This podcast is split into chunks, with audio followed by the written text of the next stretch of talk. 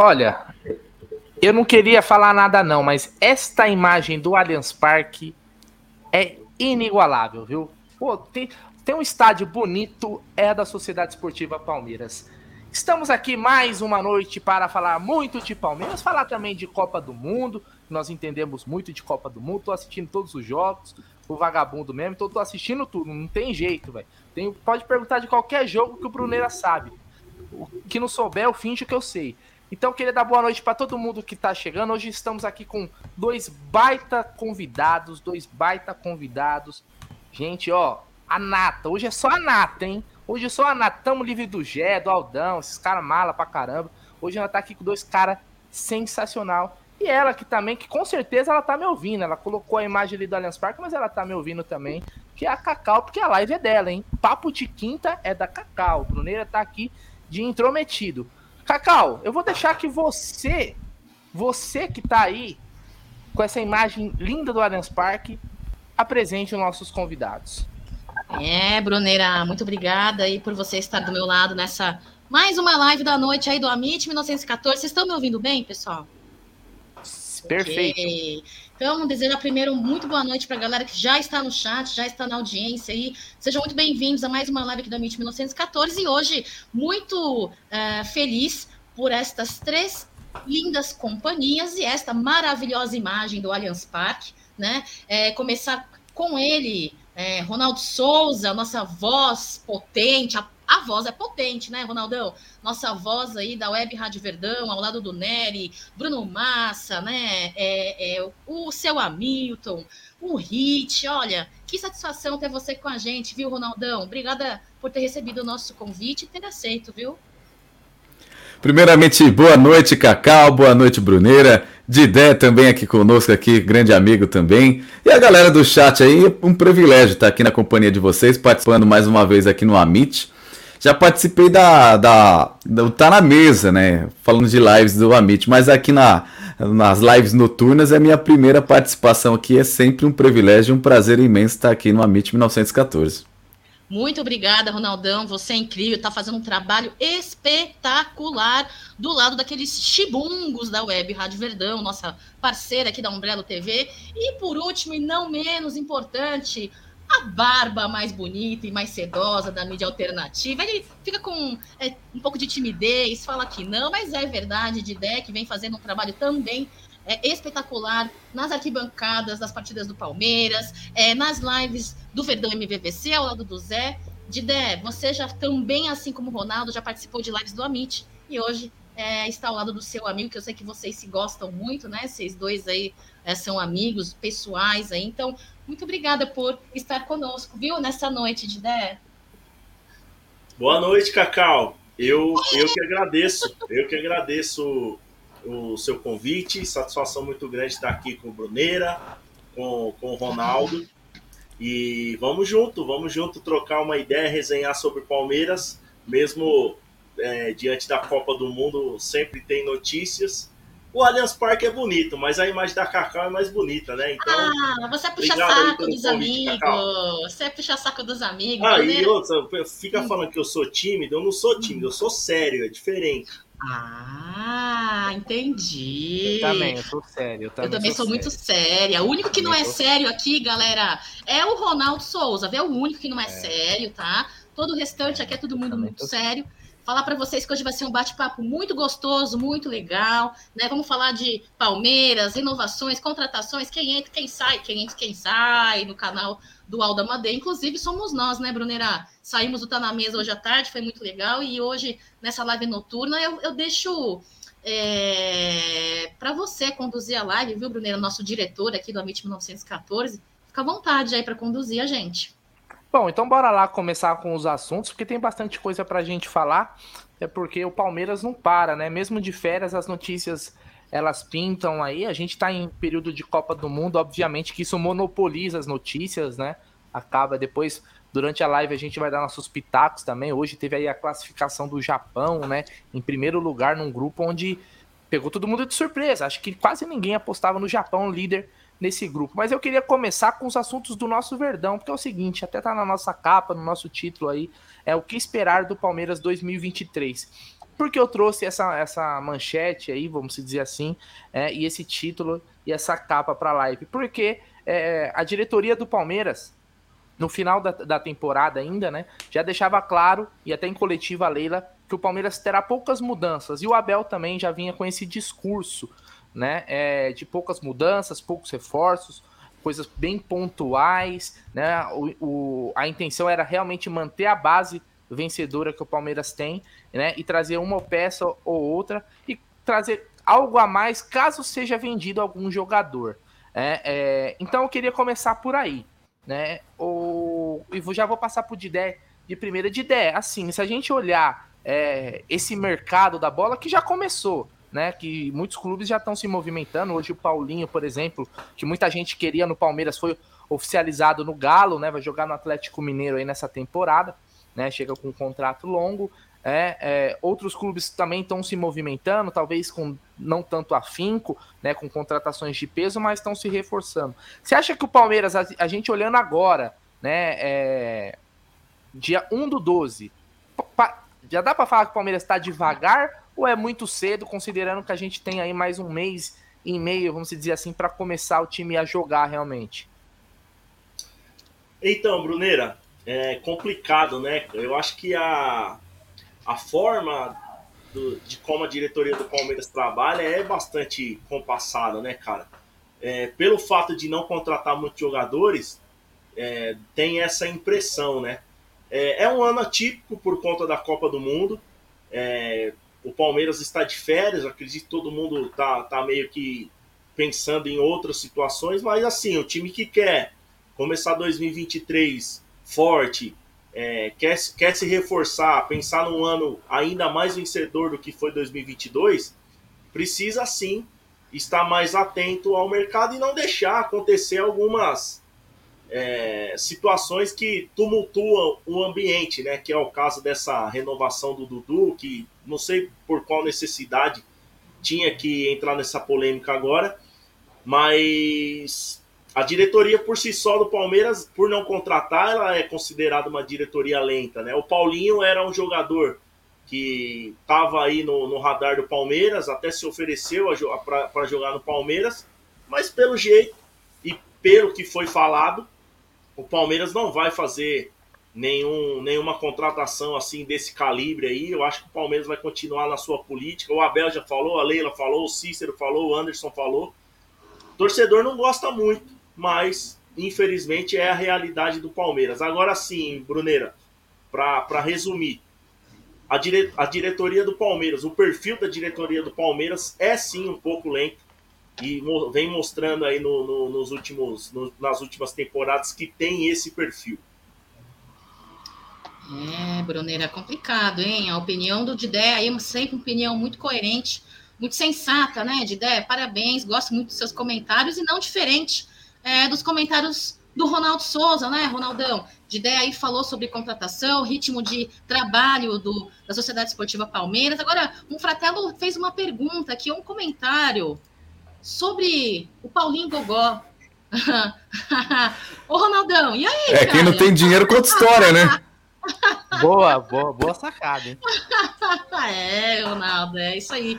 Mas aí eu vou pela. Fato, vou pela fato mesma... venéreo, Ronaldo. É. é. Eu, vou pela me... eu vou pela mesma linha com, com o Ronaldo, é, até pegando um pouco do gancho disso que o, que o Didé comentou, né? Realmente, a, acho que a percepção geral hoje é de que a gente tem um Palmeiras é, mais devagar no mercado, até pelo perfil da nossa diretoria, é um pouco assim, né? Mas às vezes dava para dar uma aceleradinha, né, Ronaldo? Ô, ô Bruneira, é, o que, que eu vejo? Na realidade, não é que eu concorde, tá? Eu também, como qualquer torcedor do Palmeiras, queria ver uma, uma diretoria mais efetiva quando fosse atrás de reforços, né? A gente viu, por exemplo, é, se a gente voltar um pouco na história é, das últimas contratações, quanto tempo o Palmeiras demorou para contratar um camisa 9? E ainda mesmo assim, quando veio durante a competição, ainda não trouxe o retorno dentro do, das quatro linhas, né? No caso do El Flaco Lopes, que foi o maior investimento já feito na história da, da, da equipe do Palmeiras, em termos de compra, né? Mas, por exemplo, né, se a gente observar o que foi dito nas últimas coletivas do Abel, é, é mais ou menos o que está acontecendo. É, poucas expectativas sobre reforço, chega a um ou dois nomes, E muito se fala, talvez eu não quero entrar até que pode ser uma pauta mais para frente, se fala até sobre renovações, né? E você vê que pontualmente alguns casos já foram tratados, existem situações pendentes ainda. Mas parece que a diretoria não tem pressa. E eu acredito que isso deve estar atrelado juntamente com a comissão técnica. Então, é, eu queria, por exemplo, quando a gente vê nomes especulados, que nem o caso do Paulinho, que fechou com o Atlético Mineiro, honestamente eu não sei se é o cara que eu vejo suprindo a ausência do Gustavo Scarpa. Gustavo Scarpa, que é, foi um dos principais jogadores na temporada desse ano. Mas mesmo assim é um nome que agradava o torcedor, né? O torcedor tinha a perspectiva de ver o time já se reforçando. Porque nas últimas temporadas a gente observou muito isso acontecendo, né? Os rivais se reforçando e o Palmeiras, teoricamente, numa outra velocidade para a mudança de elenco. E eu acho que o Palmeiras fez um caminho contrário, né? Ele garantiu principalmente a permanência dos atletas dentro do elenco para manter a mesma base. E eu acho que essa chegada de jogadores vão vir no decorrer do trabalho. Não vejo, acho que essa urgência vista pelos olhos da comissão técnica do Palmeiras. Então a gente tem que pensar o que, que pode estar por trás disso. A expectativa do torcedor é sempre que venha com contratações, né? Mas por enquanto, eu acho que muito pouca novidade a gente vai ter ainda esse ano, viu, Bruneira? Ô, Didé, é. deixa eu Desculpa, Pode falar. Pode falar. Não, eu queria fazer uma pergunta para o Didé sobre, aproveitando aí o gancho do Ronaldão, falando sobre contratação e tudo mais. É, tivemos é, coletivas onde Abel Ferreira e Lila Pereira comentaram sobre uma ou duas contratações, né? Então eu vou aproveitar o comentário aqui do Gil Lima, o perfil da diretoria é contratar Bagre, esperar um milagre do Abel. Eu queria que você é, dissertasse um pouquinho a sua expectativa, obviamente, como torcedor e produtor de conteúdo ao Viverde, você tem as melhores expectativas possíveis para Sociedade Esportiva Palmeiras. Mas eu gostaria que você dissesse, é, como profissional, né, é, qual, baseado no, na linha de trabalho destas últimas duas temporadas que tivemos já, né, o que, que você espera com relação a essas uma ou duas contratações aí? Você acha que vai vir ainda de novo um bagre, uma aposta, ou você acredita que venha, não um medalhão que Lela Pereira diz que não gosta, não quer, mas um cara que definitivamente tenha um certo peso de ideia? Sim, é, eu penso da seguinte maneira, Cacau. O... A gente já sabe qual é o perfil da, da diretoria e sabe também qual é o perfil do Abel Ferreira. É... Na verdade, o que eles falaram é recompor o elenco. Só vai vir, só, só virá contratações se o Palmeiras por acaso perder algum jogador. É, talvez o, o Palmeiras já tenha reposto a, a, essa saída do Scarpa, que é o, o Bruno Tabata. Agora, isso eu estou falando em relação à diretoria, não que eu concorde, né? É, e penso que, o, como o Ronaldo é, dissertou, nem acho que o Paulinho seria o substituto pro, pro, pro Scarpa. O Paulinho, o Paulinho seria o substituto pro Verón. Um cara que é um atacante que joga pelo lado e, e, que entra nesse perfil que a diretoria gosta. Um jogador jovem, um jogador que tem é, potencial por uma revenda, é, sei lá, viria de, por, por empréstimo. Então, assim, ele entra no perfil que o Palmeiras gosta. Mas, assim, eu queria perguntar para vocês também é, quais são os jogadores medalhões que estão no mercado. Seria veteranos que estão em fim de carreira é, é, claro que se você fizer um trabalho bem feito, você vai achar três, quatro, cinco nomes. É, bom, mas resumindo, a minha expectativa é que o Palmeiras continue forte, brigando por títulos como foi em 2022. Porém, eu acho que é muito necessário o Palmeiras reforçar o seu time, porque tenho a convicção que 2022 faltou um pouquinho, principalmente na Libertadores, quando o Danilo foi expulso, o Scarpa foi expulso e não tinha jogadores do mesmo nível para repor. E talvez por isso o Palmeiras não chegou à final. Claro que tem arbitragem, tem outros fatores extra-campo. Agora, é, como o Abel mesmo falou, é, não é tão difícil você ganhar. Isso, claro, entre aspas, mas no raciocínio que eu vou falar.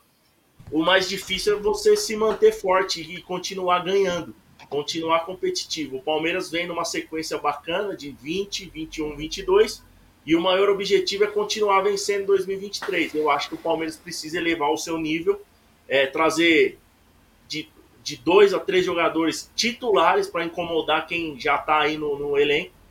Mas é, a expectativa é boa, mas que, eu acho que isso não vai acontecer. A expectativa é boa com o elenco que o Palmeiras já tem. Agora, não acho que o Palmeiras vai contratar três ou quatro jogadores com nível lá em cima. Vai aproveitar a oportunidade de mercado. E, sinceramente, eu lamento. É, o, o, o Ronaldão, você quer responder essa indagação do Didé? Ele comentou sobre cinco medalhões, se tem cinco medalhões, com uma possibilidade de vir para o Palmeiras. Você teria algum nome uh, que, na sua visão como torcedor, seria bom dentro dos conformes de trabalho de Leila Pereira e Abel Ferreira? É, tentando equilibrar, né, mais ou menos na, na forma de pensar do Abel. O Abel, por exemplo, falou que não quer ser travante, né, Cacau? Falou que o Palmeiras acabou trazendo alguns nomes que eu acho que teoricamente ele deu a entender que ainda quer insistir nesses jogadores, principalmente os dois estrangeiros, né? Tanto o Merentiel quanto o El Flaco Lopes também. O Endo, que deve ganhar muito espaço dentro desse elenco do Palmeiras. E vale ressaltar também que o Palmeiras vai subir alguns dos meninos, né? Entre eles o John John, que é um cara que joga ali também no meio campo, deve conquistar o seu espaço. Agora, sobre contratação, eu acho que o Palmeiras é, não sei a opinião da galera, o pessoal do chat quiser dar opinião também para a gente dar essa interagida. É, eu acho que um, um, jogador característico que acho que faz falta para o Palmeiras é um jogador que joga pela extrema, que seja habilidoso. Por quê? Palmeiras tinha o Gabriel Verón, que poderia não ser o titular, mas era uma opção boa de banco de reservas. Sempre quando o jogo propunha um jogo de contra-ataque para você quebrar a linha, você tinha um jogador que no lance individual poderia abrir um clarão, um espaço. Vale só lembrar, por exemplo, em 2021 que o Verão fez, ou Wesley em 2020, que também era um jogador importante. Problema é que o Wesley caiu muito de produção, né? Então a gente não consegue enxergar mais o Wesley como uma boa alternativa para mudança de jogo.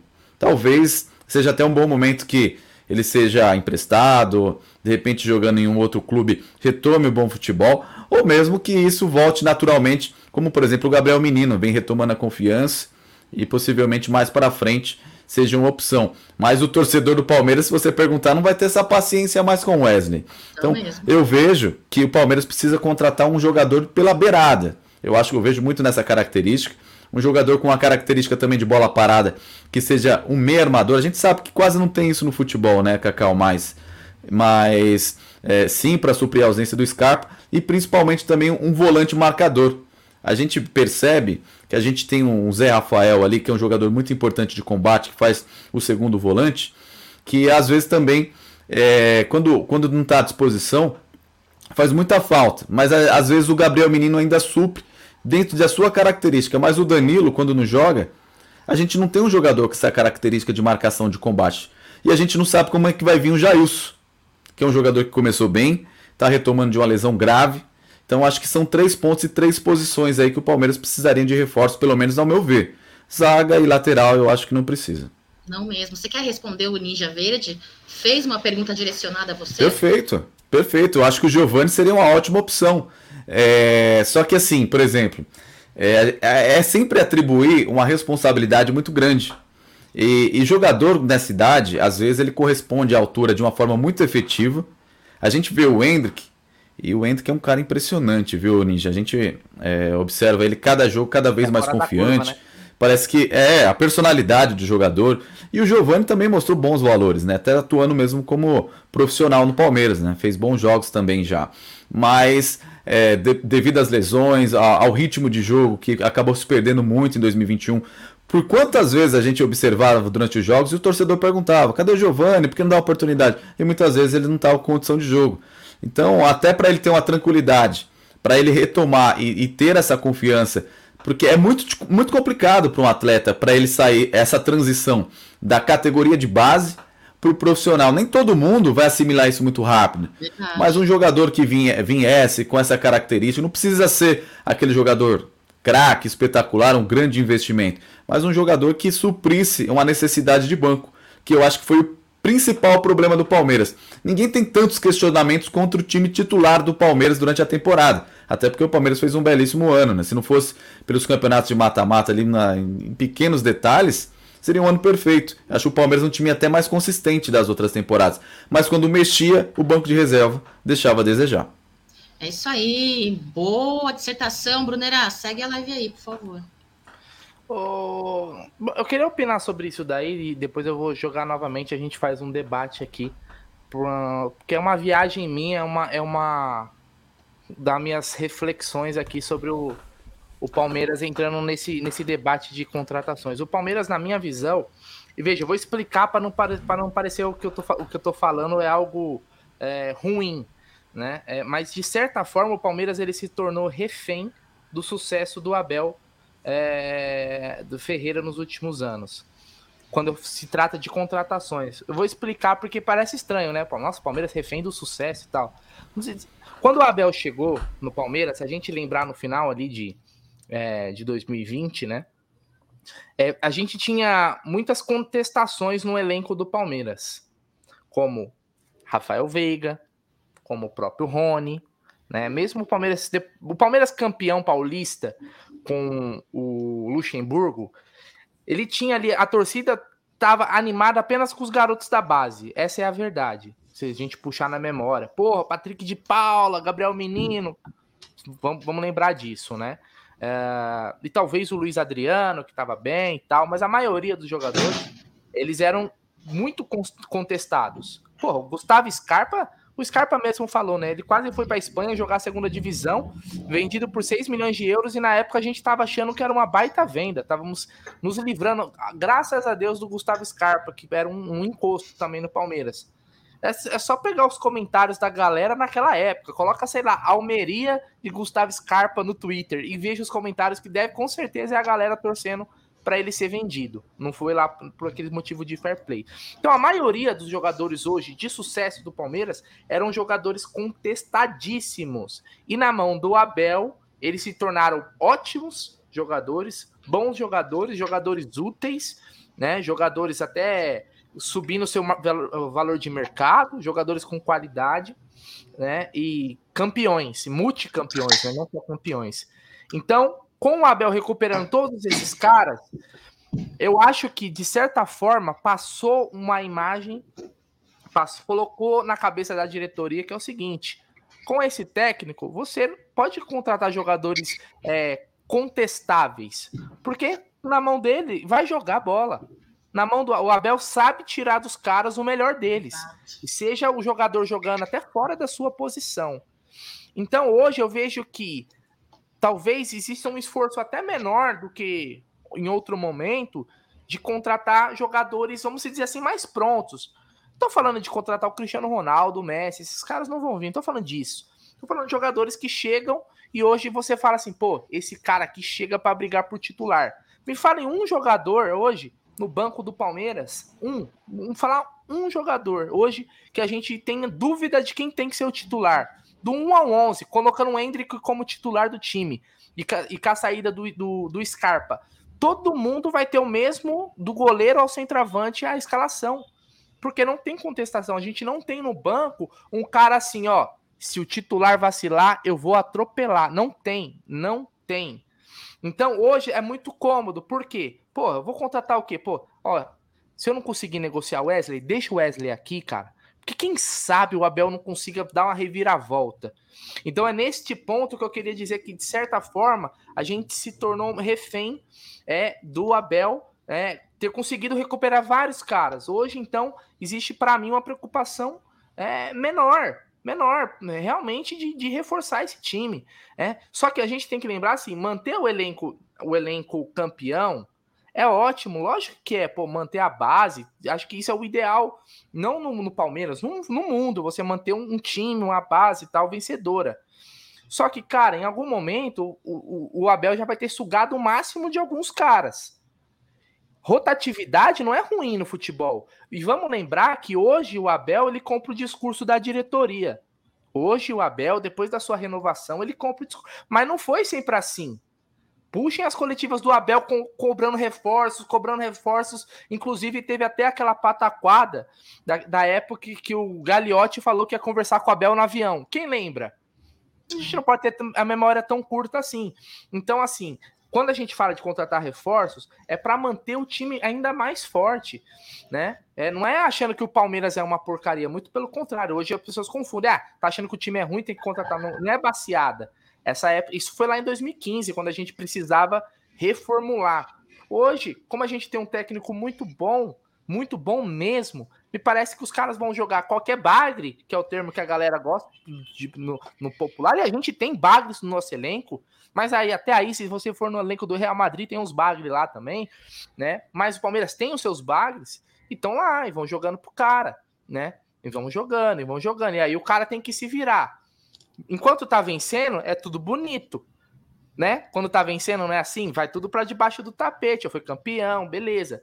Mas a gente tem que lembrar que o Palmeiras foi campeão brasileiro jogando com o Mike no final da temporada, improvisado como ponta. Por que, que o Abel colocou o Mike como ponta? Porque não tinha um lazarento de um ponta ali que, que está jogando bem, num bom momento, um cara que, que pudesse fazer aquela função para que você não precisasse colocar dois laterais direito.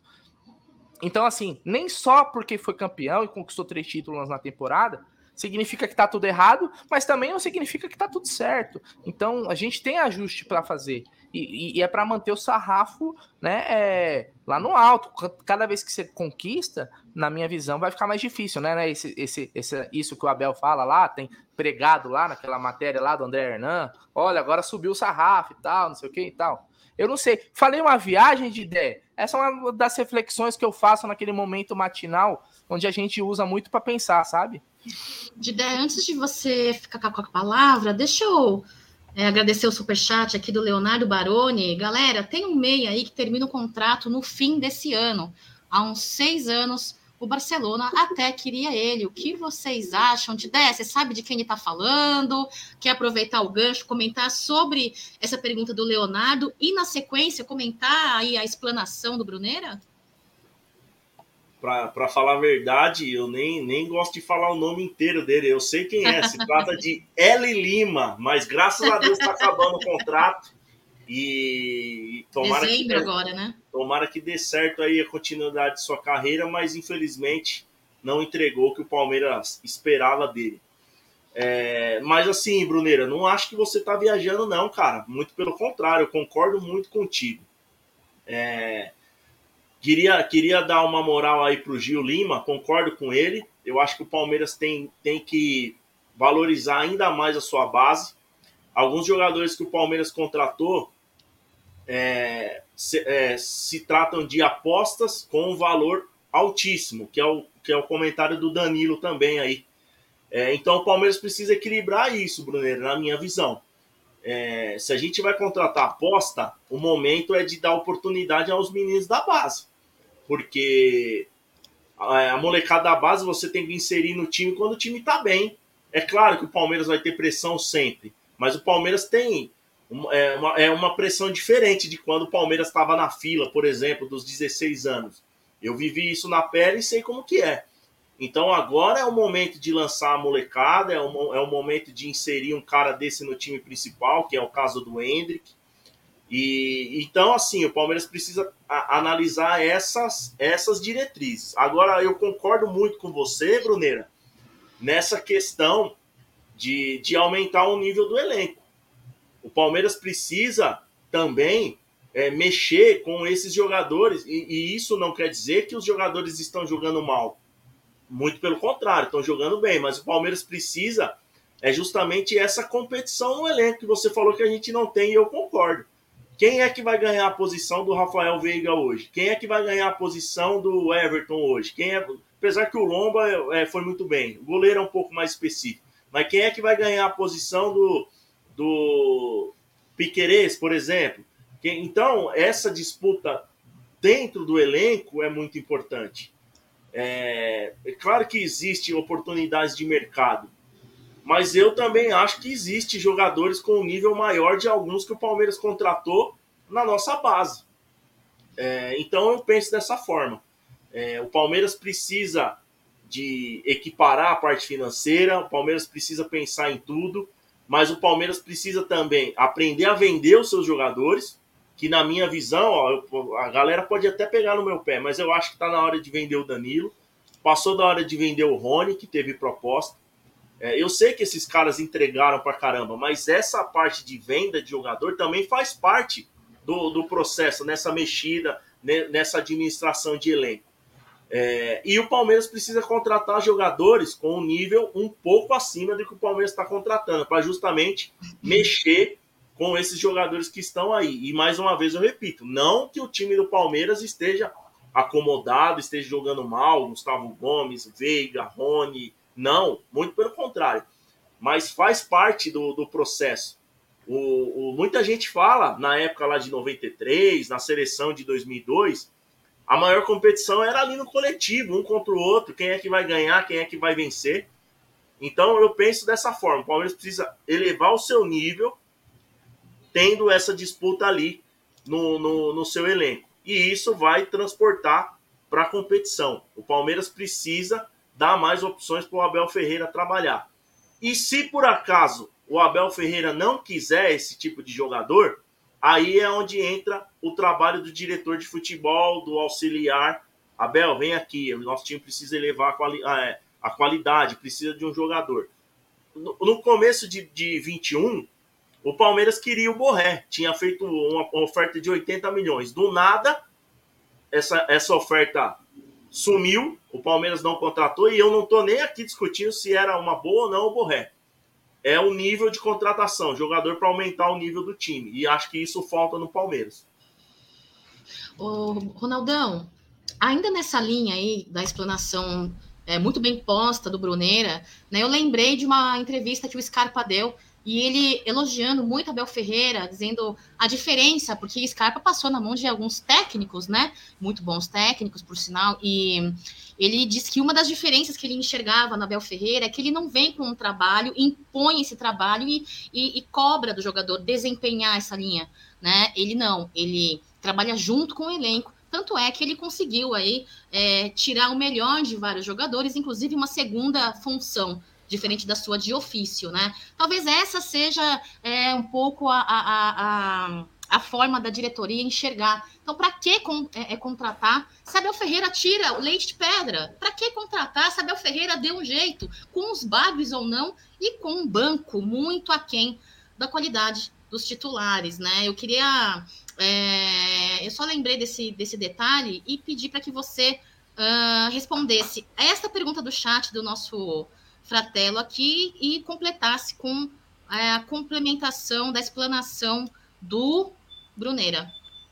Não, perfeito. Só queria só complementar antes também os comentários do Bruneira e do Didé. É sobre contratação ou no, no âmbito do seguinte, Cacau. É, qualquer contratação é uma aposta.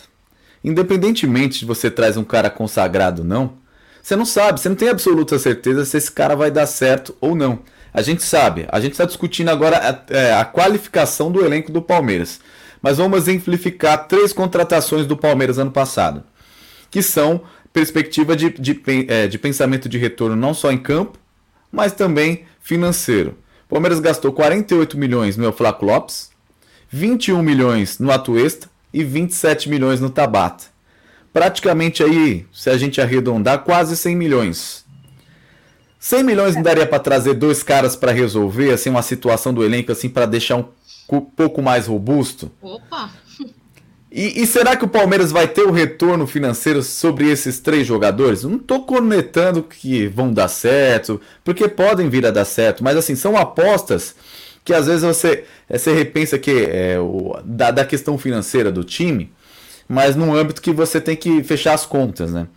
E às vezes a gente, torcedor, não tem essa percepção, não funciona mais ou menos dessa forma, né? Por exemplo, é, o Palmeiras fez uma proposta ano passado, não sei se ia manter, se foi para tumultuar, para contratar o Pedro, quase 100 milhões.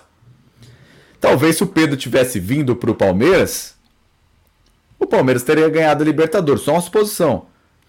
O valor que o Palmeiras ganhava, ganha, ganharia com a conquista da Libertadores, pagaria o Pedro. É mais ou menos nesse gênero. Então, quer dizer, investir. Oh, nós, oh, nós tromos falando que eu sou, sou puxar, sou puxar saco, não, viu, nós tromos. Mas, é, às vezes, investir também é, não significa só que você tem que ter. Não entendi, Bruneira. A Cacau foi maldosa agora. Né? Foi maldosa, mas ainda bem que foi no momento que eu não tava puxando o saco, né? É, é que eu amo o Ronaldo. Amo o Ronaldo. Imagina se eu não amasse, né, Ronaldo? É verdade. Mas, então, assim, é, é mais ou menos essa a concepção do torcedor. Eu entendo, muitas vezes a gente fala que. É, ah, se, se, fosse um, um, torcedor, gestor do clube, que é, eventualmente você acabaria ah, endividando o clube, que seria mais complicado. Mas é, só a gente é, usar alguns exemplos. Por exemplo, o próprio Hulk, quando o Palmeiras não deixou de contratar, né? O Palmeiras não ia investir em termos de luvas muitas coisas, e nem no passe do jogador, e sim em salário. Eu tenho certeza que teria dado retorno também. É verdade que o Palmeiras ganhou muitos títulos nesse, nesse período. Mas, enfim, é, indo por esse contexto, eu acho que falta um pouco dessa ambição. E falando sobre o que você diz, Cacau, eu, eu concordo que às vezes quando o trabalho ele é vitorioso, ele se torna um vício. O Bruneira falou isso também no início da live. Porque quando você é, dá um retorno em títulos, é, acaba escondendo que, que alguns, algumas formas de você fazer gerir um, um clube, fazer a gestão dele, não está completamente certa. Porque às vezes você é, assume o risco, né? Quando você é, coloca só os garotos e às vezes depende do trabalho do treinador, o Abel a gente sabe que ele é maravilhoso, ele, o trabalho dele é excepcional. É dificilmente você vai encontrar falhas em alguns momentos, obviamente que tem também é, sobre o trabalho dele, mas que você vai efetivar motivos para criticá-lo e ele vai colher o melhor de cada jogador, exatamente. O Mike jogando pela, eh, pela ponta, no Campeonato Brasileiro em alguns jogos foram muito bem também. É, enfim, outros jogadores. O Scarpa jogou como lateral esquerdo, já jogou como ponta esquerda, já jogou centralizado, enfim. É, essa é uma qualidade que a gente tem que agregar e não só depender dela, né, Cacau? Lógico. Ô, Cacau, deixa só. Cacau, eu Pode também, falar, fala aí, Didé. só por passar para vocês aí e só fazendo um- uma observação. E, e outra coisa que aconteceu que conspira para o lado da diretoria, né, Ronaldo? Bruneiro e Cacau, é que essas contratações caríssimas é, vêm ao lado de algumas apostas que o Palmeiras acabou não gastando, que é o caso do Murilo, Jailson e Lomba. E foi os jogadores que mais entregaram né, nesse aspecto. Né? Os jogadores que foi investimento é, gigante ainda estão em adaptação e os três caras que vieram de graça entregaram muito pro Palmeiras, né? É, Bruneira, segue aí. Não, só ia comentar em cima, assim, é, é essa questão de apostas, né? É, já que a gente tá na era das apostas, das casas de apostas, inclusive, link da UXBet aqui na descrição, mas nem era para pegar o gancho. O jogador, ele, assim como você faz a aposta lá, né, no- no- nos times, na, na 1xBet, eles, eles, quando o cara é de uma qualidade conhecida, ele tem uma probabilidade maior de dar certo do que um cara com cabeça de bagre, vamos dizer assim, né? Então acho que quando a gente fala é mais nesse sentido. É óbvio, qualquer jogador pode vir. Uma vez o Flamengo trouxe Sávio, trouxe Romário, fez aquele ataque. Pior ataque do mundo, né? Romário, É, Sávio, do mundo foi um puta mico, né? Isso pode acontecer e tal. Isso, isso é normal, isso é normal. Mas é óbvio que quando você contrata jogadores é, com um know-how, um jogador que, porra, vencedor, um cara que foi importante em outros times, você diminui essa margem, né? Esse, esse risco. O Palmeiras contratou, ó, vou dar um exemplo. O Palmeiras, hoje, quando fala de contratação, a gente fala muito do perfil que o Palmeiras quer. O Palmeiras, é, o que o Palmeiras quer é o que to- o todo clube do mundo quer. O Palmeiras quer um cara que seja jovem, que seja craque de bola, que não seja caro e que dá, re- que dá retorno em campo e depois dá um retorno em venda. Porra, quem não quer isso, Katsu? Quem não quer? O Real Madrid quer, o Barcelona quer, o Manchester City quer. Isso aí é muito simples, né? Todo mundo quer um cara barato, bom, né? E, e a Leila falou que não, não acredita no bom e barato, hein? Não É. acredita no bom e barato. E aí a gente pegando essas contratações dessa temporada, realmente o Murilo acho que foi o que vingou mais, custou 14 milhões. Mas vamos pegar o exemplo do Flaco Lopes, que chegou agora e que vai ser reserva até o Hendrick sair do Palmeiras, tá? Isso pra mim é algo certo. O, o- o Lopes vai ser reserva enquanto o Hendrick estiver no Palmeiras. O Hendrick vai ser o centroavante, vai ser o goleador. Alguém duvida? Eu acho que não, né? Não. Ele vai ser Eu acho que o. Ronaldo queria falar. Fala aí, Ronaldo. Não, não, eu ia concordar com o Bruneiro. Acho que não, realmente. Eu acho que o, é, o Flávio Lopes vai ter que jogar muita bola para ganhar a posição titular no Palmeiras. Porque o que eu vejo do Palmeiras, independentemente se o Palmeiras trazer um jogador para suprir a ausência do Scarpa, o Palmeiras já tem o Veiga, que é um cara que a gente tem a expectativa de voltar jogando o mesmo futebol. E eu acho que o Abel vai arrumar um jeito de colocar o Hendrick no time. Talvez vai jogar com o Rony mais ali pelo, pela- pelo lado de campo. O Dudu talvez até vai acabar sendo mais centralizado, jogando mais perto ali do Veiga pelo lado direito. E vai arrumar um lugar pro, pro, pro, pro garoto o Hendrick. que já é titular, já, já terminou tá, já o tá ano, no né? lugar dele, né? Terminou Já o ano com... é, Eu acho que o time, Sim. é, o time, o time que terminou deve ser o time que começa. é. Então, assim, é, aí vamos, vamos analisar então essa contratação do Palmeiras do Flaco Lopes, usando como exemplo. Não tô decretando que o cara já é um mico, né? é, que não tem chance de ser. de ser. de dar certo no Palmeiras. Não tô falando disso. Mas vamos lá, o Lopes, ele veio do Lanús a 50 milhas, né? 50 paus aí. Contratação pesada, hein? Pesada. Né? Então ele já vai fazer agora em dezembro 22 anos. Beleza? 22 anos. Ele vai ser reserva aí por pelo menos mais um ano e meio no Palmeiras. Com o Hendrick aí brocando todo mundo. Que é isso que vai acontecer com o Hendrick no Palmeiras. Vai ser o titular até ele ir pra, pra Europa, ele vai ser o cara. Daí já vai estar com beirando ali seus 24 anos falar com o Lopes. Alguém, 24 anos, centroavante. É, quantas vezes a gente vê jogador sair com essa idade pra Europa? Só pro leste europeu, né? Você acha que o Palmeiras vai conseguir vender o Flaco Lopes com 24 anos por mais que 10 milhões de euros? Só se ele fazer muito gol, cara. Fazer muito gol mesmo, mas jogar muita bola para conseguir recuperar o investimento. Eu tô falando de recuperar, não tô falando nem de ter lucro. Entendeu? Então, tem contratação que a gente questiona, porque falam muito de um perfil bem pré-definido, né? Mas será que encaixa nessa, nessa- nesse, nesse perfil? Se a gente analisar um pouco, sair um pouco de, de, de, né, de, de longe, assim, analisar, sendo que a gente tinha essa joia aqui, que era a questão de tempo, né? De, de ser titular, porque todo mundo sabe que o Hendrick ia explodir. Só quem não entende de bola, quem nunca viu um futebol na vida, não sabia que esse moleque ia ser fora da curva. Todo mundo sabia, o mundo sabia. O mundo sabia. E a gente parecia que dentro do Palmeiras não sabia. E foi lá e meteu 50 milhões num cara que hoje vai ser um reserva. O, res- o nosso banco tem um, um reserva de 50 milhões. Entendeu? Então eu questiono muitas coisas aí nessa, nesse perfil também de contratação que o Palmeiras estipulou. né? Não sei o que, que vocês pensam aí, Cacauzinha. Também pode opinar, viu, Cacauzinha? Didé, é, eu quero aproveitar o gancho do Bruneira e juntar com a pergunta do Fratello, que questionou né, se o Barros permanecer ou for demitido. Foi uma hipótese que ele colocou no chat e eu entendi.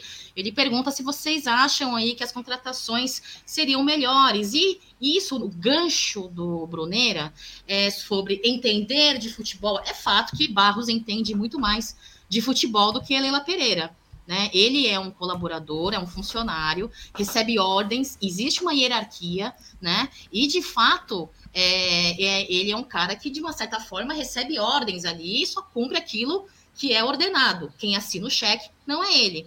Então, com isso, eu queria que você é, comentasse um pouquinho a respeito disso, né? O, o Barros muito questionado por seus motivos, Matos também muito questionado também por seus motivos. Eu acho que existe um extremo muito grande entre os dois, né? Gostaria de um diretor é, um- com o ponto positivo do Matos e o positivo do Barros, né? Eu acho que tinha que ser um equilíbrio aí. Fala pra gente o que, que você acha sobre essa situação, né? Essa situação é, em- empregatícia de Barros com Leila Pereira, sendo que é, essa situação de contratação e perfis de jogadores, muitas das vezes eu acho que não passa muito por ele. Ele, para mim, ali é só um cara que obedece, obedece ordens e, e escuta, ó, esse pode, esse não pode, esse você pode, né? Eu acho, né, particularmente, não sei você, o que você acha, Didé? É, Então, Cacau, é, respondendo nosso parceiro aí, eu acho que não mudaria tanto não a saída do, do Barros, porque é o perfil é, de, uma, de uma diretoria num todo, e isso inclui a ideia do Abel Ferreira também. É, talvez não seja tão popular isso que eu esteja falando, mas é a realidade. O Abel Ferreira é, elogia é, em público o Anderson Barros todo dia, toda hora. Fala que é uma peça fundamental pro, pro Palmeiras. Talvez seja mesmo lá dentro, nos bastidores, nesse. Nesse. mediando aí o vestiário com, da diretoria com, com os jogadores. Talvez ele seja pró nessa situação.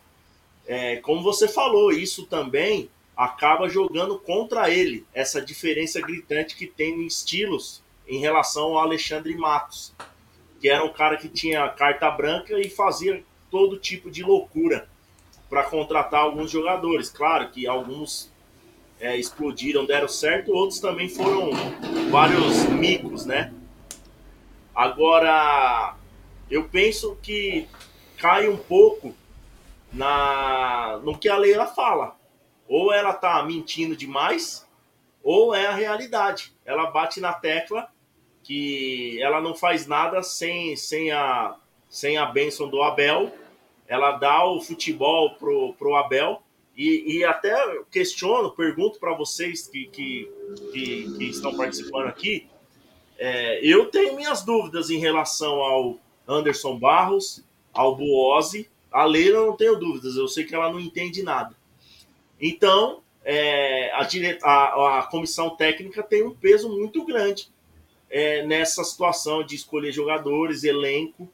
Agora, me estranha um pouco essa mudança de postura do Abel é, no, nos últimos anos. De claro que é legal você estar tá fechado com o elenco, de, de não desistir de ninguém, principalmente para um time que está ganhando. Mas é estranho você não querer aumentar o nível de, de qualidade do seu time. É, mas assim, na proposta que a diretoria vem nos últimos anos, desde do Gagliotti em 19 até hoje, eu não acho que um outro diretor de futebol faria algo diferente do que o Anderson Barros vem fazendo. E eu não, nem estou defendendo o Anderson porque eu não gosto do estilo dele. Eu, eu gostaria de um cara mais arrojado, um cara mais. É, um cara mais ousado no mercado, tentar convencer o técnico de trazer um jogador, a diretoria, para aumentar esse nível. Então, é mais ou menos assim que eu penso. Eu acho que o Abel tem um poder muito grande ali. Agora, eu não sei qual que é essa parceria do Abel com a Leira, se ele está encobrindo essa parte financeira do Palmeiras que não é boa, ou outra situação. É mais ou menos assim que eu penso, Cacau. E você, Ronaldão, sua opinião a respeito de todo esse contexto aí? Você tá mudo. Falta de profissionalismo, né, Cacau? é, enquanto o Didé falava, eu tava acompanhando aqui as mensagens do chat aqui e concordando com algumas é, mensagens. Então né? quer dizer que você não prestou atenção no que eu tava falando. Né? Ao contrário, enquanto você falava, eu refletia sobre o que você falava e, e vendo o contraponto da galera aqui, que merece toda também a atenção que a gente aqui, que, que abrilhanta a live, é o pessoal do chat, né, de Você para de ser. Até eu ele tá conectando hoje, tá demais, tá louco. Briguem, briguem, briguem, briguem, briguem. e, e, e viu, Cacau, de ideia, Bruneira, galera do chat. E, e, tem pontos, né, que assim, realmente a gente sente falta é, de iniciativa, né? Por isso que ainda o Matos é visto como, em alguns pontos, positivos, né? A gente sabe que realmente o, o Matos tinha o cheque em branco. Então, assim, é muito complicado. É a mesma coisa de o, o Bruneiro aí, que é um cara que adora fazer as compras no mercado do mês lá, lá pra família é, dele. Ele ama. Ele, ele ama, ele adora, tem cara que ele gosta. E se falar, ô Bruneira, vai lá, tô 100 reais e faz a compra do mês. Não dá pra fazer milagre. Então ele vai lá, vai, vai dar um jeitinho, vai dar. Mas aí o cara ia com cheque em branco. Então é diferente a gente analisar. Pô, o Matos é melhor ou o Barros é, é pior. O que, que eu percebo é o seguinte: é, o, a própria personalidade do Matos, ele era um cara proativo. E eu não vejo ninguém com essa característica de proatividade no Palmeiras. Ele precisava ter. Nem que seja um testa de ferro, alguém que chegasse, é, botasse a cara para bater, muitas vezes até em lances polêmicos de arbitragem, alguém que batesse na mesa, que defendesse os interesses do Palmeiras. Eu até perdi a mensagem, mas. Oh, é, eu não sei se foi o Diael Novaes, tá aqui, ó. Se não fosse o Matos, o Dudu tava nos gambás. É verdade. Porque assim, é, foi um insight, um gatilho que ele teve, porque escutou as notícias e, e, e, de certa forma falou: pô, esse cara vir pro Palmeiras vai mudar o aspecto. E a gente lembra que ninguém queria ver jogar no Palmeiras. Ninguém, a gente perdia jogador para todo mundo. A gente perdeu o Kardec, é, até num erro de, de gestão ali de, de fechar o contrato por causa de uma diferença de 5 mil reais de salário. Então, enfim, é, imita o helicóptero, a gente vai querer isso aí também, isso é verdade. É sensacional, é um, um dom que eu não sabia que a Cacau tem, que é imitar helicópteros. É, agora, sobre essa questão, eu acho que falta mesmo. E se não fosse o Barros, porque ele é resignado a ter outras atividades, que a gente tivesse um porta-voz nesse sentido, que eu acho que falta um pouco de clareza em alguns âmbitos assim de comunicação. Porque é, por que, que o torcedor é, hoje é, é, tão amargo em relação à, à expectativa com a Leila? Eu lembro, ela vivia uma lua de mel com a torcida antes de ser presidente, porque é, ela, na realidade, ela, ela, ela falava sobre coisas, ela brincava. Eu lembro de uma brincadeira dela que todo mundo vai lembrar. Gente, eu não vou trazer o Messi, eu vou trazer o Cristiano Ronaldo porque eu gosto mais dele. Aí ela, outro comentário que ela fez. É, já pensou um dia o Neymar jogando no Palmeiras? O que, que o torcedor do Palmeiras vai passar na cabeça do torcedor do Palmeiras com esse tipo de comentário? Aí quando você senta na cadeira e você diz que falou que não existe o bom e barato, aí você começa a refletir. Falei, pô, essa mulher aí, ela vai trazer coisa boa pra gente. Então, você cria expectativa. O torcedor, ele, ele, ele é frustrado no sentido é, daquilo que ele vê, pelo aquilo que ele escutou. É mais ou menos nessa concepção. Se a gente analisar de uma outra forma, eu acho que a gestão do Palmeiras é excelente financeiramente, é, o time é, tem a saúde financeira saudável, mas ainda existe essa a expectativa de manter ó, o sarrafo no alto porque a gente vem conquistando os títulos e a gente sabe do trabalho que é feito pela comissão técnica do Palmeiras. E a gente só cobra porque a gente quer manter esse nível de competitividade. É, segue aí, Brunerá.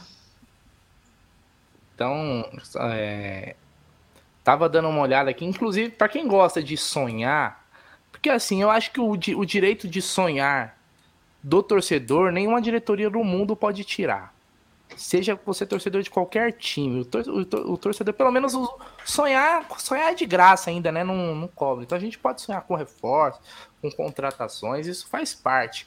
Queria perguntar agora pro, pro Ronaldo e pro Didé aí, é, começar pelo Didé, como que você tá vendo toda essa novela aí da renovação do Dudu, que acabou acontecendo toda essa situação e agora até rivais do Palmeiras já começam a aparecer como interessados. Obviamente que também tem um trabalho dos empresários de jogar isso na mídia, uma forma de, de forçar logo essa renovação, talvez, ou ganhar algo a mais, né? Como você tá vendo isso aí? Você acha que está sendo mal conduzida ou, ou, de ideia para ter chegado nesse ponto? Bruneiro, eu acho que sim, cara. Sabe por quê? E, e assim, se eu estiver falando uma besteira, vocês me corrigem. É, o contrato do Dudu é até 2023, final de 2023. Então, é, começa os bastidores de uma renovação de contrato é, antes da, do meio do ano. É, tem, temos seis meses ainda. Então, seria abril, maio que começa essa novela, entre aspas. E por que tudo tem que acontecer é, antes dessa, dessa data? porque o Palmeiras está fazendo isso com outros jogadores. Luan, Marcos Rocha, Mike, Veiga agora. E, e por que só o Dudu que, que não consegue bater o martelo, sendo ele o principal jogador do, do time? É, pelo menos para a maioria dos palmeirenses, eu acredito que pensam dessa forma. Então eu acho sim que está sendo mal conduzido. Eu acho que todo mundo sabe que no Palmeiras uma faísca vira um incêndio. Verdade. Então tem que tem a diretoria tem que ao máximo evitar esse tipo de coisa, porque isso desgasta, isso pega mal, a torcida já está um, um pouco impaciente com, com esse perfil de contratações. É, e até respeito, tem uma galera no chat aí que tá falando que a gente tá reclamando, a gente não tá reclamando, a gente tá tentando aumentar o nível do nosso Não, você tá reclamando sim. Não, eu, tô reclamando assim, da, assim. Forma que é, da forma que as coisas são conduzidas, Ronaldo. Isso é chato de ideia, isso é chato. Muito não, corneta, vezes, meu Deus do céu, isso porque tá ganhando. Às vezes eu sou um pouco chato mesmo, tô mas brincando. assim, é porque é, eu sei que é difícil não, não ter polêmica no Palmeiras, mas algumas coisas poderiam ser, ser evitadas.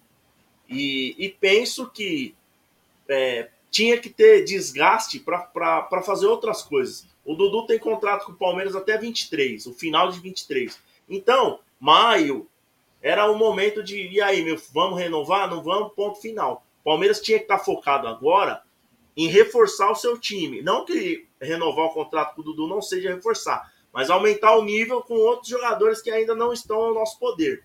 Contratar jogadores que elevassem o nível do time. O Dudu poderia esperar um pouquinho aí, mais três, quatro meses como outros jogadores também. Que, mas, aí maneira... de ideia, mas aí ideia, assim, hum, é, obviamente poderia esperar, claro. Você pode renovar com o Dudu até o final do ano que vem, se quiser. Mas em junho ele já pode assinar pré-contrato com qualquer clube. Por então a janela para você não deixar chegar É, para você não deixar chegar tão perto, a, jan a janela ideal seria essa, né? Sim. Porque senão pode acontecer o que aconteceu com o Scarpa. Não que o Dudu tenha o sonho de jogar na Europa, ele já pois jogou. É, né, então. mas eu tô falando assim, é, é uma é uma via de duas mãos. O Dudu não ama o Palmeiras, o Dudu não quer encerrar aqui. Ah, então, ama, eu acho que o Palmeiras não, não tem tanta preocupação nesse sentido. É claro que a gente sabe como que é jogador, a gente sabe como que é um cara do nível do Dudu. Só que assim, tem que tentar evitar esse tipo de polêmica que acaba desgastando. Agora, é, eu não acho que por conta de uma cláusula no, no contrato, o Dudu não vai renovar com, com o Palmeiras. Então, na minha visão, é uma polêmica sem sentido. Mas o Dudu tem que ser tratado de uma maneira diferente, porque é o melhor jogador do Palmeiras, na minha opinião. Quero contestar o Didé num sentido, viu? Eu acho que quem ama de verdade, antes de passar a bola aí pro Ronaldão, quem ama de verdade é, a Sociedade Esportiva Palmeiras somos nós, torcedores, né? Jogador é, pode até ter aquele seu encanto. São, foi, falamos hoje no Tá na Mesa, né, Brunerá? Tivemos jogadores que jogaram de fato por amor à camisa.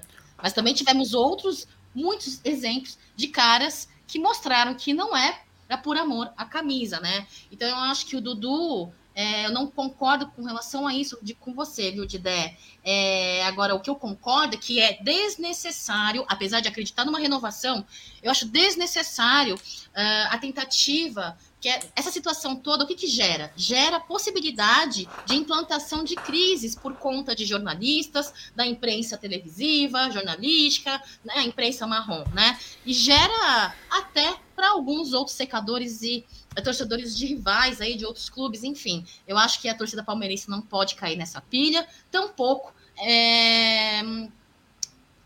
apesar de achar que o Dudu tá curtindo as férias dele, é, é, apesar daquela aquela fala que ele teve, né, que todo mundo falou, meu, ele tá bravo, né, ele deu uma cutucada na diretoria, eu acho que é porque ele viu muitos jogadores ali uh, sendo renovados meu, tá seus bravo, contratos, né, então... e ele não, né, é, obrigada. Eu escutei a voz de uma pessoa aí com a voz de taquara rachada, né? Acho que era a minha é, voz. Acho que é a voz da Cacau, hein? e então, Didé, eu acho que é assim. Ele vai renovar, né, Didé? Ele vai renovar. Ele é uma referência, é um exemplo. É, é, é o símbolo daquela renovação pós-2014, né? Mas, de fato, é um jogador pesado, com um salário muito grande, né? Com cláusulas, assim, muito delicadas, importantes, que tem que ser conversado, sim. Com muita cautela. Eu acho que temos seis meses ainda aí para a gente conversar a respeito disso. Mas eu acho que é uma concordo com Ô, você. Cacau, só o direito de tréplica. Hum, é... Eu concordo com a Cacau, viu, Didé? Só porque ela foi contra você. Resumindo, é. o Palmeiras tem que renovar com o Dudu antes de todos os outros. Antes de, de Luan, de Mike, de Marcos Rocha, de Lomba.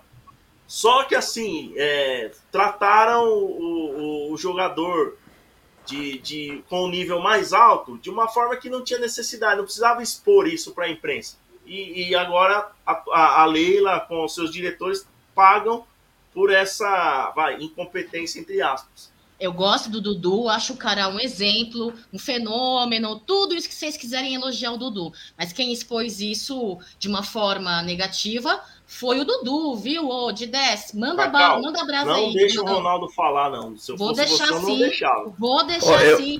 Mete bronca aí, Ronaldão. Ô, ô, Cacau, só, só levantar alguns pontos, assim, é legal. Primeiro ponto, eu sou fã do Dudu. Para mim, ele é o cara que é, é a figura que representa essa mudança do Palmeiras de patamar de 2015 para cá. Ele, para mim, uhum. Fernando Praz, tá em outro nível é, de idolatria em relação a todos os outros atletas. Essa é a minha opinião.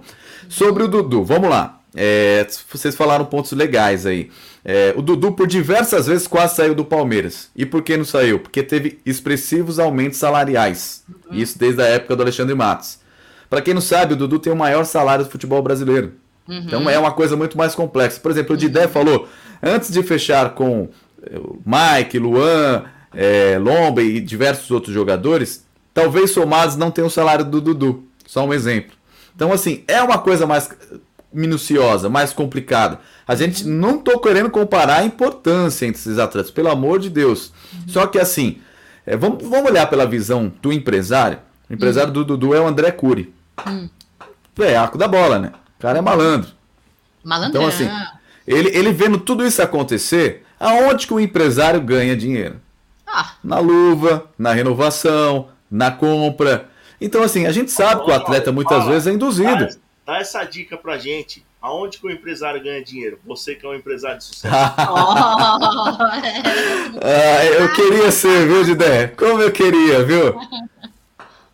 Mas, enfim, é, eu acho que isso aí se passa muito mais. É, o que a gente está vendo acontecer e até vazando esse tipo de notícia, porque quando o Palmeiras contrata alguém, até mesmo tá para efetivar a renovação de alguém, não chega nem informação nenhuma.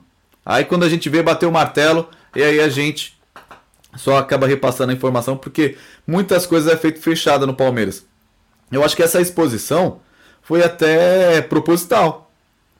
Foi proposital de uma forma de pressão, né? Para o jogador fechar o lógico, quanto antes. Lógico. Então eu acho que a gente tem que ter um pouquinho de cautela. Eu acho que o Dudu fica. Eu acho que ele merece se renovar o contrato, mas eu acho que todas essas considerações, principalmente sobre salário, como é que vai estar o Dudu em 2025? Atleta de velocidade, atleta que joga ofensivamente, normalmente tem a carreira mais curta. A qualidade técnica, é, teoricamente, ela vai se diminuindo com, com o pesar da idade. A idade pesa para todo mundo. Opa. Mas. mas não, não pra gente que é todos novinhos aqui, né? Inclusive. Ah, é. Inclusive, Inclusive você, Zidé. Então, ó, uhum. o, que eu, o, que eu, entendi, dá para fazer um corte aí, Cacau. É, Ronaldo não quer Dudu no Palmeiras em 2020. Eu quero, eu, eu quero muito Dudu no Palmeiras. Para mim, o Dudu tem que aposentar no Palmeiras. Agora, esse negócio que Flamengo tem interesse, para mim, eu não acredito. Eu, eu acho não. que é, é, o adversário jogando fumaça também. É, é, é tudo que o empresário do jogador quer. É que nem quando o Palmeiras foi jogar a fumaça lá para tentar dar uma cutucada no Pedro. Mas, Ronaldão. Então é, faz parte do futebol. Ronaldão, eu também não acredito, né, que seja uma realidade. Eu acho que é tudo uma manobra aí de, né, de cliques e colocar aí uma, um, uma polêmicazinha. Agora, de, se for verdade, Ronaldão, Flamengo ou outro clube qualquer vai estar fazendo o papel dele. Estar de olho, sondando, é o mercado da bola, pessoal. Cada um fazendo o seu trabalho. Inclusive o empresário é, do Dudu, viu, o, o Didé? Agora você vai contestar o Ronaldão, não? Não, não, eu, eu tô zoando com o Ronaldo e acho que ele tem razão. Ah, que droga, e... você não vai contestar ele? Droga, É, diferente de você, eu vou, eu vou, vou concordar com o Ronaldo. E também acho, Ronaldo, você que é um monstro da imprensa, isso acontece de, de uma maneira é, minuciosa e misteriosa. É, a manchete foi assim: Flamengo não quer confusão, mas monitora a novela do Dudu Palmeiras. Onde isso? Não dá para entender esse tipo de matéria aí. É. Não é dá aí. mesmo. Vamos para cima, Brunerá. Tá mudo. Ele sempre faz isso, né? Não, ah. eu tava ah. ouvindo aqui, prestando atenção. O, o, o Marada até comentou assim, é, mas o problema está longe de ser financeiro, é um ano a mais de contrato, né? É, é, é assim, cara. Me parece que, que essa cláusula que estão sendo discutida, porque o que chega, chega, na imprensa é o seguinte, que já tá tudo certo, o que pega é a cláusula de renovação automática no último ano, onde renovaria por mais um, e o Palmeiras quer que o Dudu, nesse último ano de contrato, é, bata a meta de até 50% dos jogos da temporada, certo? E o Dudu e o staff querem que essa porcentagem, essa meta, seja de 15%, né? Então, que é, é, existe uma divergência aí. É óbvio, cara, ninguém sabe, ninguém tem bola de cristal para saber como que vai estar o Dudu daqui três anos. O história, ele não tem histórico de lesão, é um jogador que joga todo, jogou todos os jogos do Campeonato Brasileiro esse ano. É, mas, mas, me parece, num, num, todo, algo tão pequeno. A gente tá falando de um contrato gigante, né? Um contrato gigante. Dudu especula se ganha 2 milhões por mês, né? Os, os, valores aí. Então você imagina aí, né? É, o que se fala desse contrato aí de, de 3, 3, 4 anos. Né? Ele, ele ainda tem mais um. Então, me parece que tem uma coisinha que está sendo usada para criar uma rusga, sabe? Ou criar uma situação que não precisaria ter. E aí, tem o lado do Palmeiras, que está batendo o pé nessa questão dessa cláusula. E tem e como o, o Ronaldo falou, o Dudu nunca foi um cara fácil. O Dudu nunca foi fácil. Vocês lembram daquele gol do Dudu contra o Internacional? que ele não comemorou, porque na época o Palmeiras não negociou ele com a China lá, onde ele E o Felipe encheu- Melo chegou junto, né? é, ele enchia ainda mais o rabo de dinheiro. O Dudu já aposentou os, os filhos do Duduzinho, os filhos dos filhos do Duduzinhos. Então, e, e- e ele era um cara, e realmente o Palmeiras teve todos esses aumentos e tal. E na, naquela época que ele, a Palmeiras emprestou ele lá e tal, o pau do Raio. Não é um cara, não, também não- nunca, nunca foi um jogador fácil nesse sentido. Mas eu acho que- Bruneira, E É. outro, outro agravante, né? É, por mais que eu concorde com ele, muitas vezes ele também dá uma. Ele dá uma espetada no Abel quando é substituído, né? É, mas assim, po- posso te falar uma coisa? O, o Dudu vai. O Dudu renovando, ele vai. O Abel vai embora, o Dudu vai estar aí. O Dudu vai estar aí. E eu digo uma coisa que eu repito na, na, na- na- nessa live aqui. Eu falei na live de ontem anteontem. Eu falei assim, ó. Da maioria desses caras que hoje que são os pilares do time do Palmeiras, se você, se você só pega três caras que jogaram bola sem o Abel.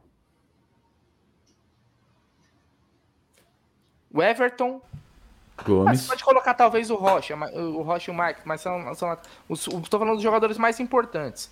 O Everton, Gomes e Dudu. E segundo o o Didé, resto- o Daverson, né? O resto só jogou, só jogou com o Abel, certo? Então, de todos esses caras aí que o Palmeiras renovou, sei lá, o Veiga tem contrato até 2027, né? Eu nunca vi o Veiga jogar bola pra caramba sem o Abel. Eu não acho que o Abel vai ficar até o final do contrato no Palmeiras. Eu acho que o Abel deve até sair antes. Uma hora vai chegar uma proposta irrecusável pro cara e obrigado, legal, e ele vai embora. E o Dudu vai estar aí. A gente tá falando, não estamos falando de um cara que o, o Abel vai sair e os caras vão sair juntos. Os contratos não podem ser pensando no, no Abel só, né? Porque, repita, amanhã, amanhã se chega uma proposta do, do Chelsea, do Arsenal, ou chega uma proposta do PSG, chega uma proposta do Real Madrid, meu irmão, o Abel vai falar não, eu tenho um contato com o Palmeiras, vai o cacete que vai, ele vai embora. E aí essa- todas essas renovações aí vão estar aí e a gente vai estar com esses caras que só jogaram com ele. Então não pode ser só pensando na opinião do, do técnico. O clube tem que ter uma opinião sobre cada jogador, independente da sua comissão técnica. Porra, ó, esse cara aqui, Abel, é seguinte, ó. Estamos falando de um ídolo, estamos falando. Não dá para colocar tudo nas costas do técnico, na minha visão. Né? Então, o Dudu nunca foi um cara fácil também. E aí, ó, e aí tem o ego também, né? O Dudu, você viu lá, né? No jogo ficou meio puto, não fizeram homenagem para ele, aí fizeram depois. Aí você vê o fazendo tudo pro Scarpa, jogador olha pro porra. Você acha que o jogador não tem o ego, velho? Ainda mais um cara que é igual o Dudu, que é um ídolo e tal, não sei o quê. Acho que tem, velho. Não acha que tudo é flores? O mundo da bola é tudo, tudo é um, como diria o Casimiro, o mundo não é um morango, não, meu irmão. O mundo não é um morango. Então, tem todos, são todas essas coisas que tem que lidar, né? É, eu espero que renove, porque eu gosto muito do Dudu, eu acho que ele é um, é um ídolo, é um craque, e tem muita lenha para queimar ainda. Tem muita lenha para queimar. Mas eu não duvido de nada. Não duvido de nada. E você, o. Não, Didé. ah, o Bruneira diz que não duvida de nada, né? Obviamente que no meio no mundo do futebol existem coisas que deixam qualquer um de cabelinho em pé, né? Então você é, é- é claro que tem evidências, é, é, fatos passados que comprovam que muita coisa pode acontecer, inclusive, inclusive, o que eu acho muito difícil, mas que não é impossível, um Dudu fora do Palmeiras. Eu não acredito nisso, não acredito, tá? Mas pode ser que aconteça. Agora, você concorda aqui? Gostaria que você adentrasse nesse assunto aí, que foi um assunto da semana passada, dessa semana, inclusive, sobre a base, né? Teve um fratelo aqui que eu perdi, que eu cliquei aqui, coloquei na tela e perdi, né? Ah, a categoria de base ele falou. Aqui achei, pode ir embora, Dudu. As crias estão chegando. E aí, fala um pouquinho dessa situação. E se, caso aconteceu, que eu acho muito difícil, né? Dudu não estando ali, as crias estão chegando. Fala um pouquinho da cria que eu sei que você acompanha também. É, então, Cacau, não, não gostaria que acontecesse isso e se acontecer, eu acho um erro gravíssimo por parte da diretoria. O Dudu já virou um patrimônio do Palmeiras, ele precisa ficar assim. É, a- e, e outra, nem tô falando de gratidão, não. O torcedor do Palmeiras gosta muito do Dudu porque ele tá entregando muito em campo ainda e mostrou esse ano que, que ele faz a diferença mesmo. Então, o futebol é assim, enquanto ele estiver entregando, eu acho que o torcedor do Palmeiras vai continuar é, idolatrando ele, ou pelo menos 90% dos torcedores. É, como eu falei, a base ela é um, uma peça importantíssima dessa engrenagem. E o momento de, de inserir esses destaques da base no time principal é quando o time está bem, quando o time está ganhando, quando não tem tanta pressão, porque se tratando de Palmeiras não existe é, é, não ter pressão. É, só que assim, eu, eu, eu, concordo com o que o Ronaldo falou um pouquinho lá no início. É, é muito difícil também você colocar a molecada da base para eles é, decidirem, para eles tomarem conta da situação. Eu acho é um, um risco muito grande. É, eles são as verdadeiras apostas, né, o Tidé? Não, não entendi, Cacau. Eles sim são as verdadeiras apostas e que merecem aquele ah, então, tempo de maturação, né? Então, é que na verdade, assim, como. Ah, vamos lá, a zaga do Palmeiras está muito bem com Gustavo Gomes e Murilo. Agora sim é o momento de inserir o Vanderlan do lado esquerdo. É claro que o Piqueires é titular absoluto, mas ele começou jogando ali, pô, o, o, Gustavo Gomes, o Murilo que joga ali do lado dele. Garoto, agora vai, apoia. Não, agora segura aqui, fecha na marcação. Essa é a diferença do jogador experiente ao lado do moleque ali. Como é importante o Dudu pro Hendrick também lá na frente. Ó, agora você entra em diagonal, agora você Perfeito. protege. Não, agora você marca lá a pressão é, o Veiga para o, o, Zé Rafael para o Danilo, é, o Fabinho, que, que, que vai, com certeza, vai, vai jogar mais oportunidades, o Garcia pelo lado direito. Então você não pode só colocar moleque. É, então, não concordo com o Wagner, não. Acho o Vanderlei um bom jogador, não acho ele horrível, não, cara. É, entregou bastante pro Palmeiras bom, aí eu gosto, quando, eu gosto. Quando, quando foi acionado. Então, esse que é o detalhe do, do jogador experiente com a base. A base do, do Palmeiras é excelente, tem vários jogadores de qualidade que precisa sim ser inserido no time, mas os jogadores experientes, como o Dudu, é importantíssimo e tem uma é, de fundamental importância para continuar esse crescimento desses meninos. Ronaldão, você com a sua voz linda, maravilhosa aí, que né, da Web Rádio Verdão, com as comentários e na, até narrações, é Ave Maria nada, Boneira. No dia que a gente tiver a voz desse no, cara. No MVVC gente... conhecido como voz de arroto. Ah, é? Não, isso aí é inveja. Obrigado, viu, Gilberto? Isso é inveja, Ronaldão. Eu gostaria que você, por gentileza, lesse a pergunta é, do Caio e comentasse a respeito com relação aí às diferenças de contratações, a diferença de estilo de trabalho. Enfim, não estou ah, dizendo ah, mas que Flamengo... é mulambo, porra. É, Mulambo, né? Não. O que esperar do Palmeiras para 2023? É o Caio Flá, né? Ele que deve ter Caio muita Flá, tá sequela tá ainda de, de 27 de 11 de 2021. Ser saco de pancada do Flamengo? Olha, viu, Caio? Se a gente olhar o retrospecto, o Palmeiras venceu mais o Flamengo. É, não lembro de nenhum título do Flamengo conquistado peguei, em cima do Palmeiras. Peguei. E Davidson Days para você. É, não. Não, mas eu queria que você. É, você não, não explicou. Eu acho que complementando a tudo isso, eu acho que o Flamengo vem forçando muita rivalidade, né? E existe sim uma diferença de trabalho, de contratação. Eu queria que você falasse um pouco sobre isso, que uma vez eu vi você comentando na Rádio Verdão, e eu gostaria que você explanasse um pouquinho a respeito disso, até é, pontuando os pontos positivos do Palmeiras.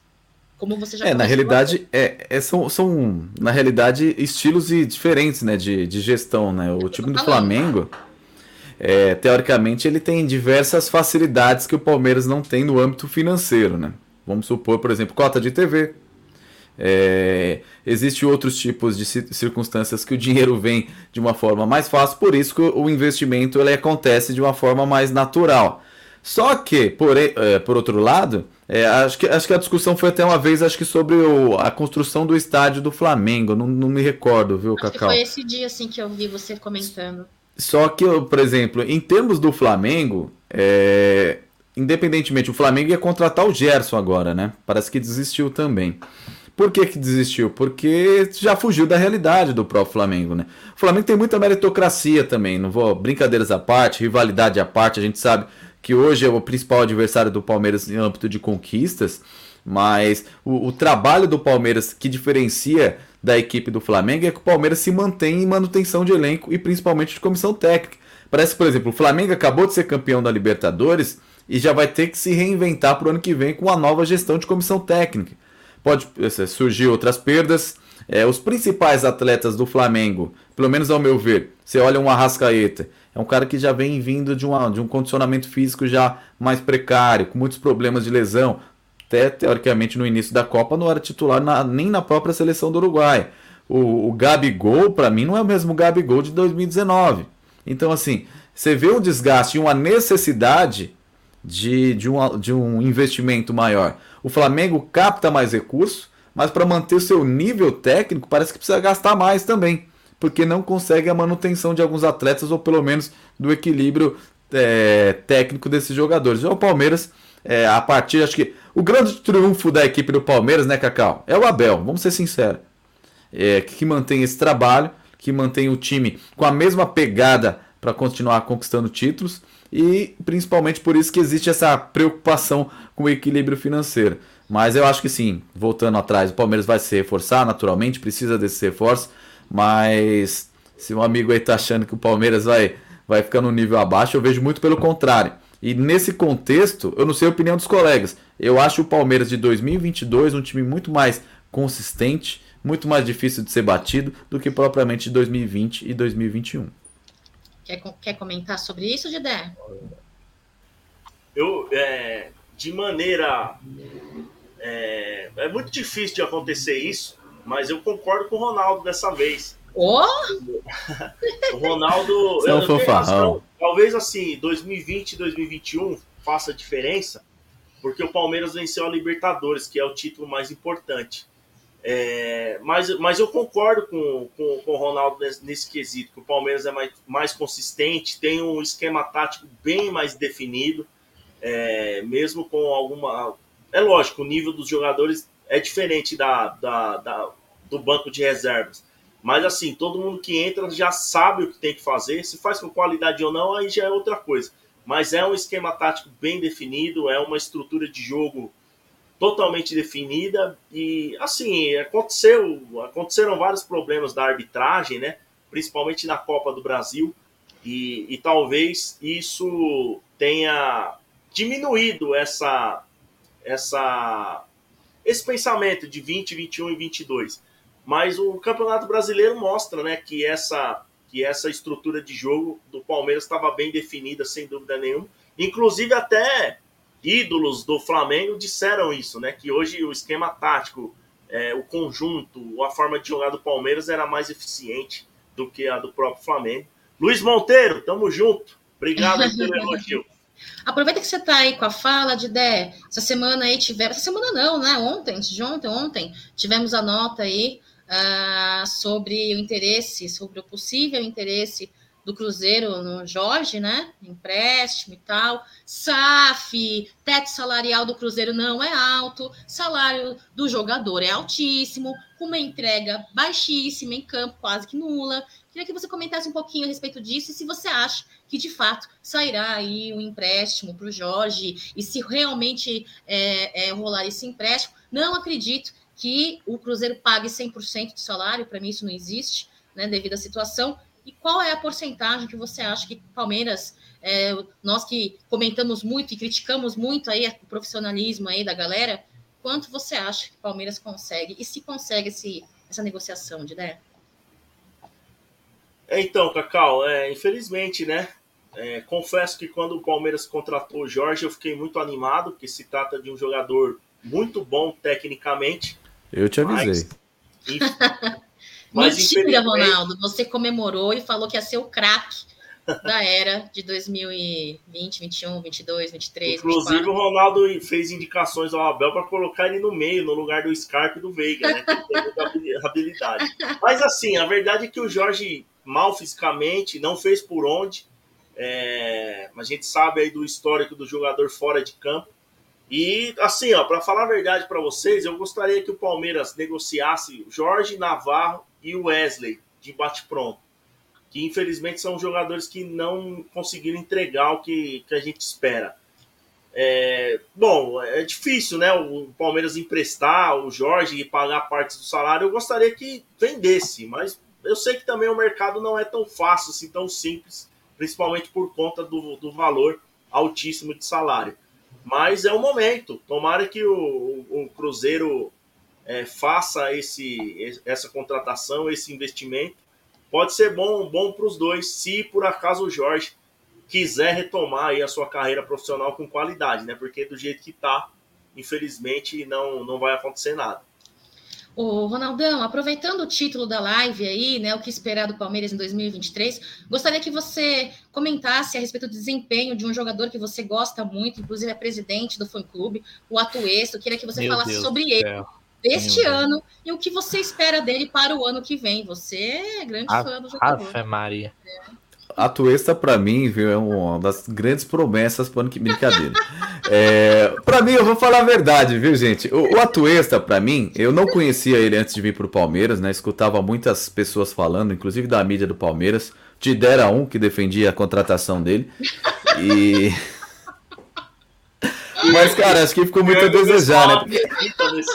né? Porque é natural, né? A gente às vezes mede a expectativa pelo valor do custo do jogador, né? Então você fala, ah, vamos ver se esse cara é bom. O Palmeiras pagou tanto nele aí. E às vezes o futebol não funciona dessa forma.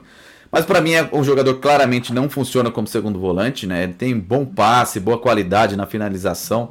Eu acho que funcionaria bem como terceiro homem de meio campo. Depende da, do estilo e da forma do, do adversário jogar. Acho que pode se encaixar no meio campo. Mas já até disse isso em algumas outras oportunidades, que eu gostaria de vê-lo atuando com Danilo e o Zé Rafael de titular juntamente com ele.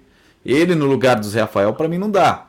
Mas assim, é um jogador que ele, ele tem uma boa leitura de jogo, né? No sentido de até enxergar onde que ele tá, tá se equivocando, tá errando, né? Ele, ele fala que tá abaixo do nível técnico do futebol brasileiro, físico também. Eu acho que é, é, essa pré-temporada vai ser importante para ele.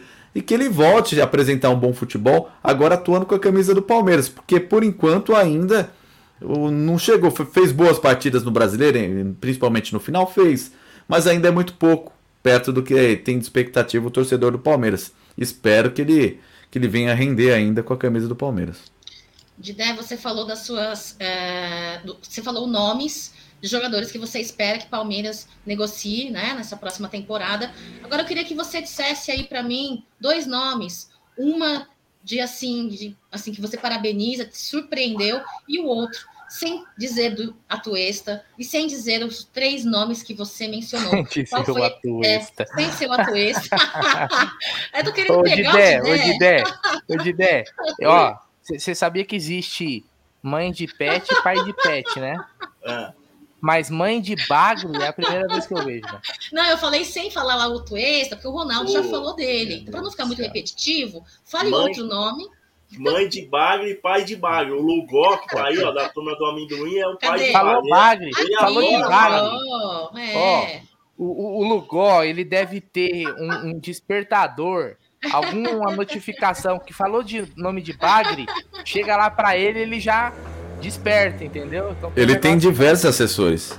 Exatamente. Ô Lugó, falando nisso, você me deve uma resposta. Tô te convidando, te convidei para participar do Papo de Quinta, da Sexta com Breja. Escolhe um dia, responde a minha mensagem. Eu sou cara de pau, mal educada e falo mesmo publicamente, hein, Lugó? Expôs, Ó, hein? Expus mesmo, Lugó, porque assim, ó. Não é meio-dia, mas tá na mesa, né, Cacau, agora? Tá na mesa, eu bato com aquilo na mesa, exponho mesmo, entendeu?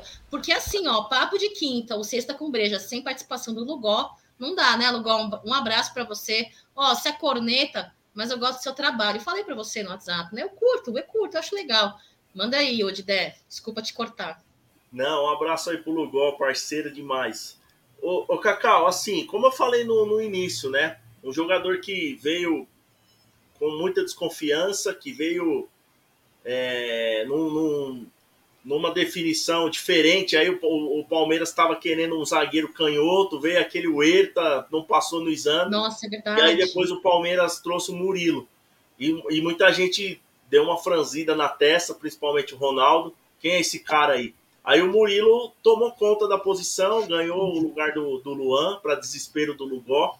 E foi o melhor jogador, assim, que, que, que o Palmeiras trouxe em 2023. Gostei também do desempenho do Lomba, que, que veio também com muita desconfiança.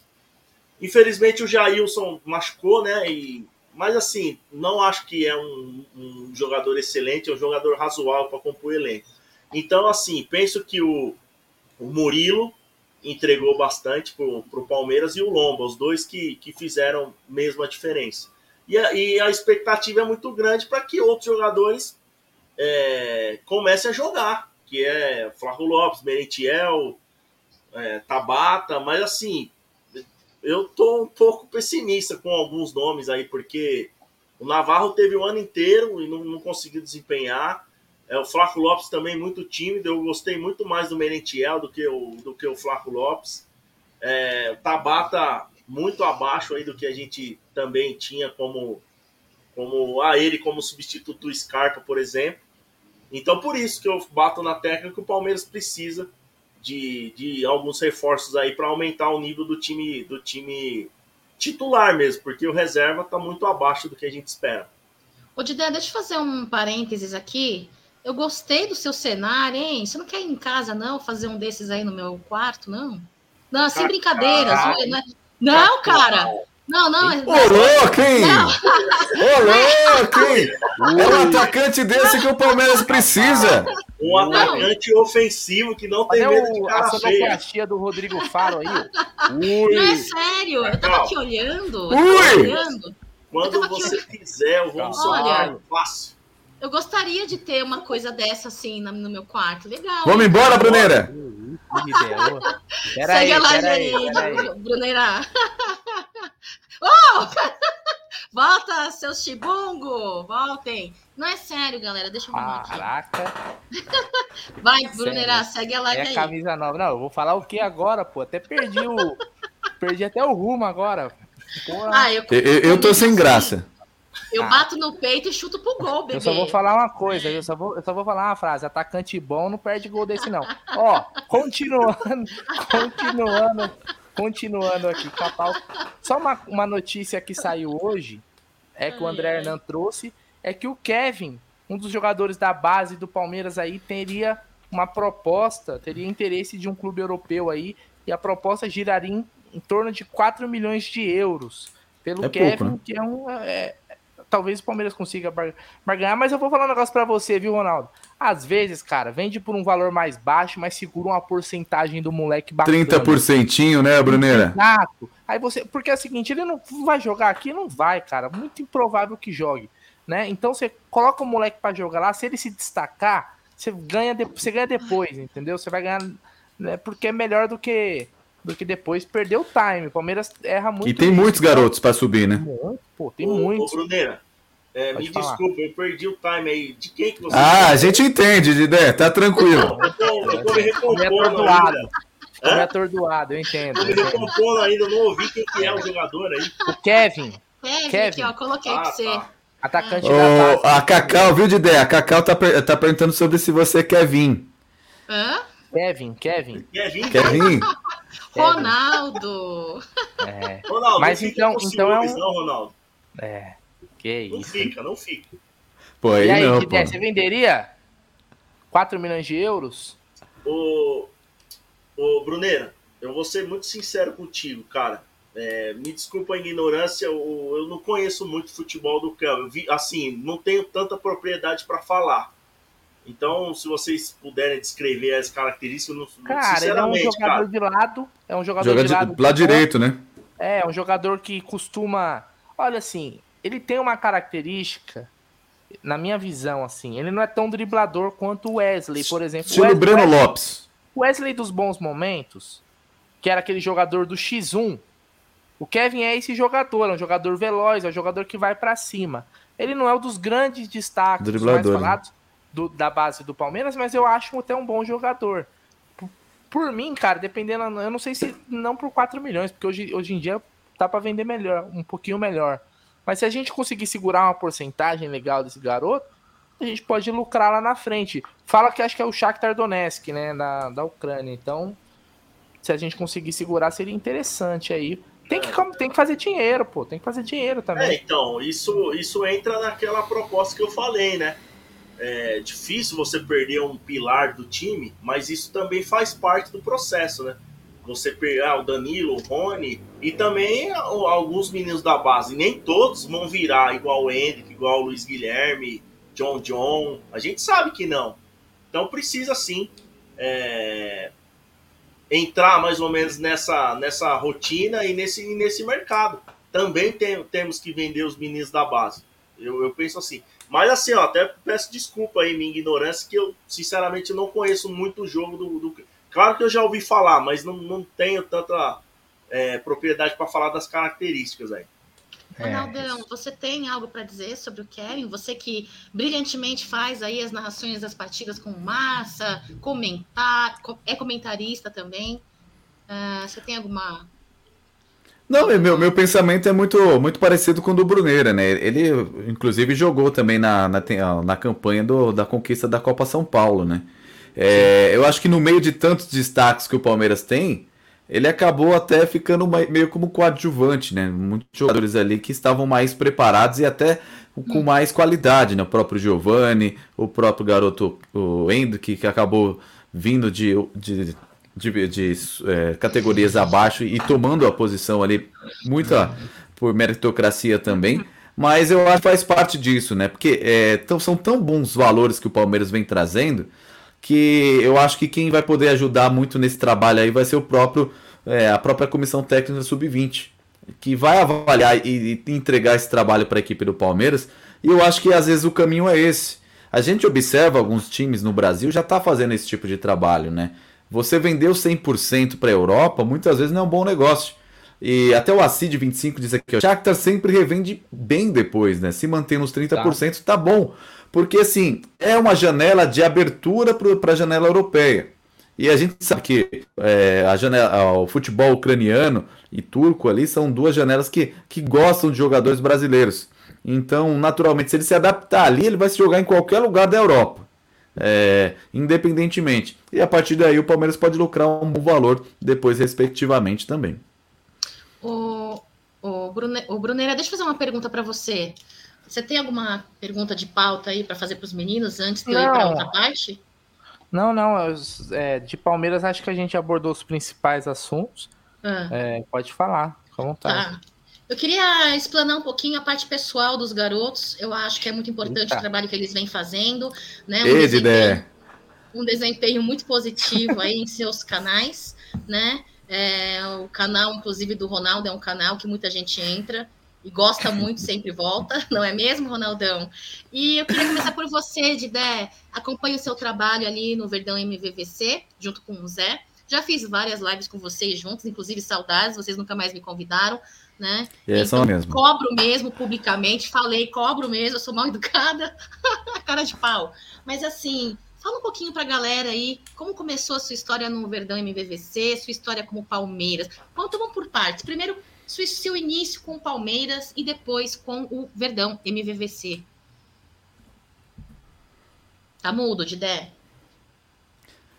Desculpa, só faltava eu, né, não, não trabalhar de forma profissional. É...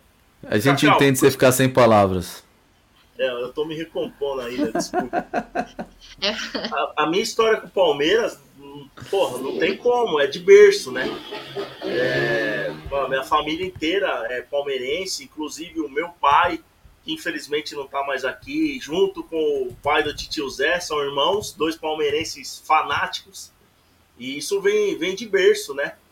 Não tem como, então desde sempre eu sou palmeirense e cada, cada, cada, cada vez mais vai aflorando, né? Muita gente falava, ah, quando você ficar mais velho, isso vai vai diminuir, pelo contrário, isso foi aumentando cada vez mais.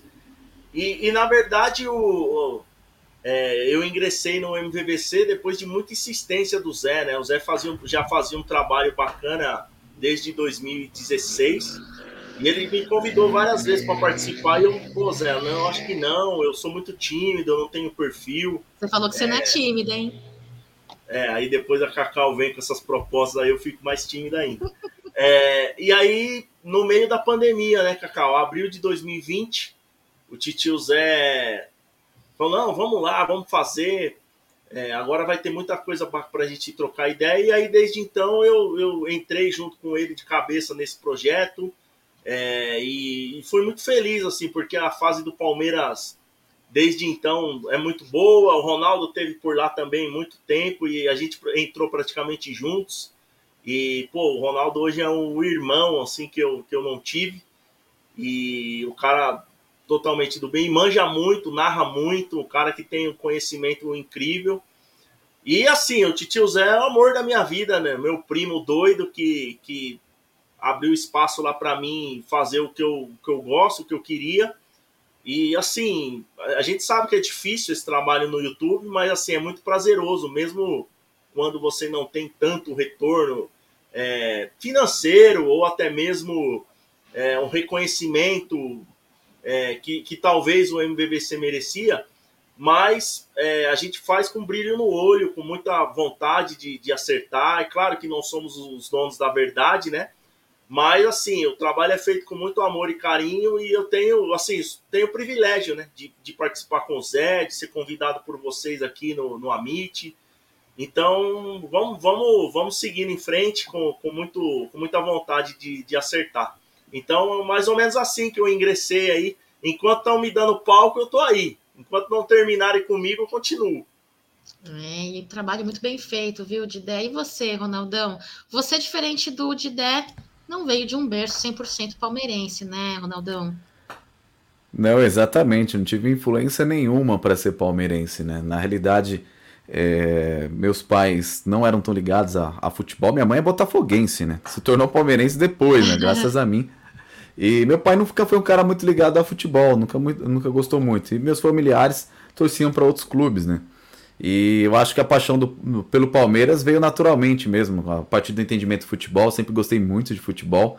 E peguei a mágica e maravilhosa fase da Parmalat ali, então não sou filho da fila, né? Graças a Deus não sofri é, durante esse período, né? Às vezes troco muita ideia com o Didé sobre isso. Didé amargou alguns não, anos ainda da fila. Para, para de mentir a idade, Ronaldo. Não, pô, tem que falar a verdade aqui, pô. Mas eu, eu já comecei Palmeiras sendo campeão, viu, Didé? Eu sou Pelo menos da fila, como que você não é? Ô, Didé, ô. É, Ronaldão, não vale, hein? Então, mas então, é, era muito fácil, né? Tipo assim, a gente sabe que quando a criança passa a ter um entendimento de futebol, é o time que está mais em evidência. E o Palmeiras era uma máquina, né? Palmeiras, Parmalat, ali em 93, 94. É, não teve, foi inevitável eu, eu criar interesse e querer acompanhar o Palmeiras, e aí virou minha paixão, né? Desde criança, acompanhando tudo mais. É, sempre tive muita vontade de trabalhar com jornalismo, é, estudei comunicação. É, mas eu nunca tinha atuado até então, né, no, no ramo jornalístico, então eu, eu, atuo no ramo financeiro, trabalho em outra área totalmente diferente, e mas sempre fomentei essa vontade, né. Eu, Aí, eu a partir avisei da... que ele tinha os meandros do, do empreendedorismo, que poderia é, nos ensinar a ganhar dinheiro. O cara é dinheiro, agora. o cara é grande. Não, não. O Ronaldo é do dinheiro. Ó, ó, o Fernando Macedo, o Ronaldo ajudou a construir o um antigo palácio. Tá, você tá me confundindo com o Claudio Ritt, não pode ser. Aí tá errado, pô. E, e, e, foi mais ou menos assim, né? Sempre tive essa vontade de trabalhar com jornalismo, com, com transmissões esportivas, Cacau. E juntamente depois com alguns amigos que também fomentavam o mesmo sonho, eu comecei a fazer programas de rádio, até no começo, no início, rádios comunitárias da região aqui da, da do, meu, do meu bairro. Depois foi crescendo o projeto, a gente trabalhou numa rádio em Guarulhos, enfim. É, veio o outro projeto, um canal que eu tinha de transmissão, que é a Viva Esportes. A gente, a, gente cobri, é, a gente cobria os quatro clubes de São Paulo, né? Palmeiras, Santos, Corinthians e São Paulo. E era muito pesado, né? Porque eu fazia quatro jogos por semana. E, mas era muito gostoso também. E ali a gente foi só alimentando mais a vontade de estar tá acompanhando, de estar tá perto. Você vê o futebol por uma outra ótica. Aí veio a pandemia. Aí a partir da pandemia a gente começou a estreitar, conhecer pessoas da mídia alternativa, é, comecei a participar de muitas lives no MVVC também, conhecer esse figura aí que tá aí com a gente. Enfim, depois o convite para a Web Rádio Verdão e aí tô compondo esse elenco de Chibungo aí também e sendo muito feliz com eles. Você é a cerejinha do bolo da Web Rádio Verdão, viu? Eu já te falei isso, né? Cerejinha do bolo. Ô, Brunera, você quer responder para o Marcos essa questão e fazer alguma pergunta para os meninos? A primeira que não é o Mussum, né? já tá de sacanagem comigo, né? Pelo amor de Os caras cara gostam de gastar, né? Esse daqui é o nosso querido, nosso querido Christopher Wallace. Ou mais pros mais íntimos, o Notorious Big, né, pô? O flow mais pesado da história do rap. Cara, eu, é, o pessoal ia achar que é propaganda de cerveja aí, né? Não, é, os, os caras mandam aqui, ó, é o Mussum, é o Pericão. Pô, tem que respeitar o, o Big, né, velho? Tudo bem que já, já faleceu, ainda mais porque já faleceu há muito tempo, né? Então, por favor, né, rapaziada. Não, mas brincadeiras à parte, cara. Hum, Cacau, eu acho que eu só eu queria perguntar pro é, é a mesma pergunta que vai para os dois, né, cara? É hum como que vocês veem essa relação que a gente tem das mídias hoje com o Palmeiras como instituição, né? Porque querendo ou não, nós não temos, é, em geral, né? Nós não temos muito acesso é, à, à, mídia palestrina ainda, e óbvio, ela precisa se profissionalizar ainda mais, melhorar ainda mais, óbvio, obviamente, né? Tá em, em evolução, é algo novo, Lembrar que uhum. isso aqui é uhum. novo, cara. É um bebê ainda, né? A mídia, mídia alternativa. Uh, mas a gente não, não é visto, né? Como, como um trabalho sério, né? E, e sendo que tem muita gente hoje né, que vive disso, que, que leva, leva é, muito a sério. Vocês têm uma esperança de que, que a mídia alternativa ainda em algum momento seja tratada ou tida é, com mesmo pelo menos com o mesmo espaço da mídia tradicional, se que o, o Ronaldo quiser, que já terminou, ele já já começa. Ô, Bruneira, eu, eu tenho essa perspectiva assim, cara. Eu acho que independentemente do, do reconhecimento que venha de dentro do, do clube, né, do Palmeiras, ou de qualquer outro clube, é, eu acho que é uma tendência, né? A gente observa que, por exemplo, a gente está vivendo uma Copa do Mundo, né? Então, olha, olha onde que chegou a Copa do Mundo, né? Se a gente falar sobre outros canais, aí tem, tem youtubers, é, influencers que estão transmitindo a Copa do Mundo. Todo mundo sabe, a gente tô falando do Casimiro. E então, quer dizer, eu acho, eu acho que naturalmente, daqui um tempo, isso pode acontecer nos clubes também. Porque eu acho que a forma de consumir o futebol vem se mudando. É, hoje você não fica mais preso a uma grade é, de televisão onde que você. Eu, eu, lembro no meu tempo de criança, é, faz tempo, viu, Didé? É, antes que você fale. É, muitas décadas atrás. É, né? a, gente só, a gente só acompanhava futebol, esperava o meio-dia lá na Band, depois o Globo Esporte, e acabou. E aquela expectativa no final de semana para ver o gol no Fantástico. Né? Então era uma coisa muito restrita e hoje não. Hoje a gente consome futebol de uma outra maneira. Cada um assiste o que gosta, se identifica com, com o influencer que, que você mais gosta, com o jornalista que você mais gosta, com o tipo e o perfil de conteúdo que cada um tem a sua característica, e assim eu acho que naturalmente vai acontecer. Então, é, a transmissão dos jogos, é, a forma de criar conteúdo. Eu acho que é uma tendência, eu acho que isso é o início ainda de um projeto. Você falou até sobre a profissionalização. É, eu acho que talvez seja a forma mais profissional de você conduzir, mas essa questão de tirar esse rótulo profissional também vai aproximar as pessoas, né? Que eu acho que é esse meio que a gente trazer esse entretenimento, essa forma de se comunicar, é que traz essa sensação de participação, de interatividade que a galera gosta a gente gosta de, de ouvir também o que vem do outro lado. Eu acho que essa troca é primordial. Então eu acho que por isso que é o diferencial, que eu acho que é a tendência que o mercado é, de consumo de, de conteúdo, seja jornalístico, seja de entretenimento, mas no contexto geral de futebol, eu acho que vai mudar bastante. E eu acho que o caminho que a gente está é, prosseguindo agora é, é só o início de muita coisa que está por vir. Penso da mesma forma que você, Ronaldão. Já conversamos sobre isso, né, algumas vezes. Uh, Didé, sua opinião a respeito disso, por favor. É, muito legal é, ouvir o Ronaldo falar, porque ele tem mais propriedade do que eu para falar sobre isso, né? Porque ele já esteve dos dois lados e é muito legal quando você tem esse contraponto, esse paralelo. É, talvez eu não tenha tanta propriedade para falar por ser, por, por, por estar bem, bem novo nesse ramo, mas, assim, vejo muita qualidade na, na mídia alternativa, não só do Palmeiras, mas de outros clubes também. E claro que não dá para acompanhar todo mundo, mas eu tento pegar um pouquinho de cada um. É, acho que tem muita gente boa, tem muita qualidade, tem muito profissionalismo, muito mais do que em outros segmentos, em outros setores. É, e acho que mesmo, eu sei que não é tão fácil para o clube também, como, como o Bruneira perguntou e, e explanou, é, não deve ser fácil para a instituição Palmeiras meio que aderir todo mundo, porque seria uma, uma, uma situação muito complexa. Mas eu acho que poderia sim é, padronizar, dar um incentivo em algumas situações.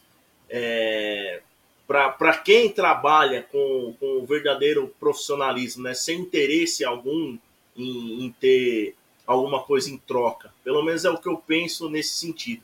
É, acredito que tem muita gente ruim, mas tem muita gente de qualidade também que merece o, o, o reconhecimento, e, e, não só na, na, mídia do Palmeiras, em todos os sentidos.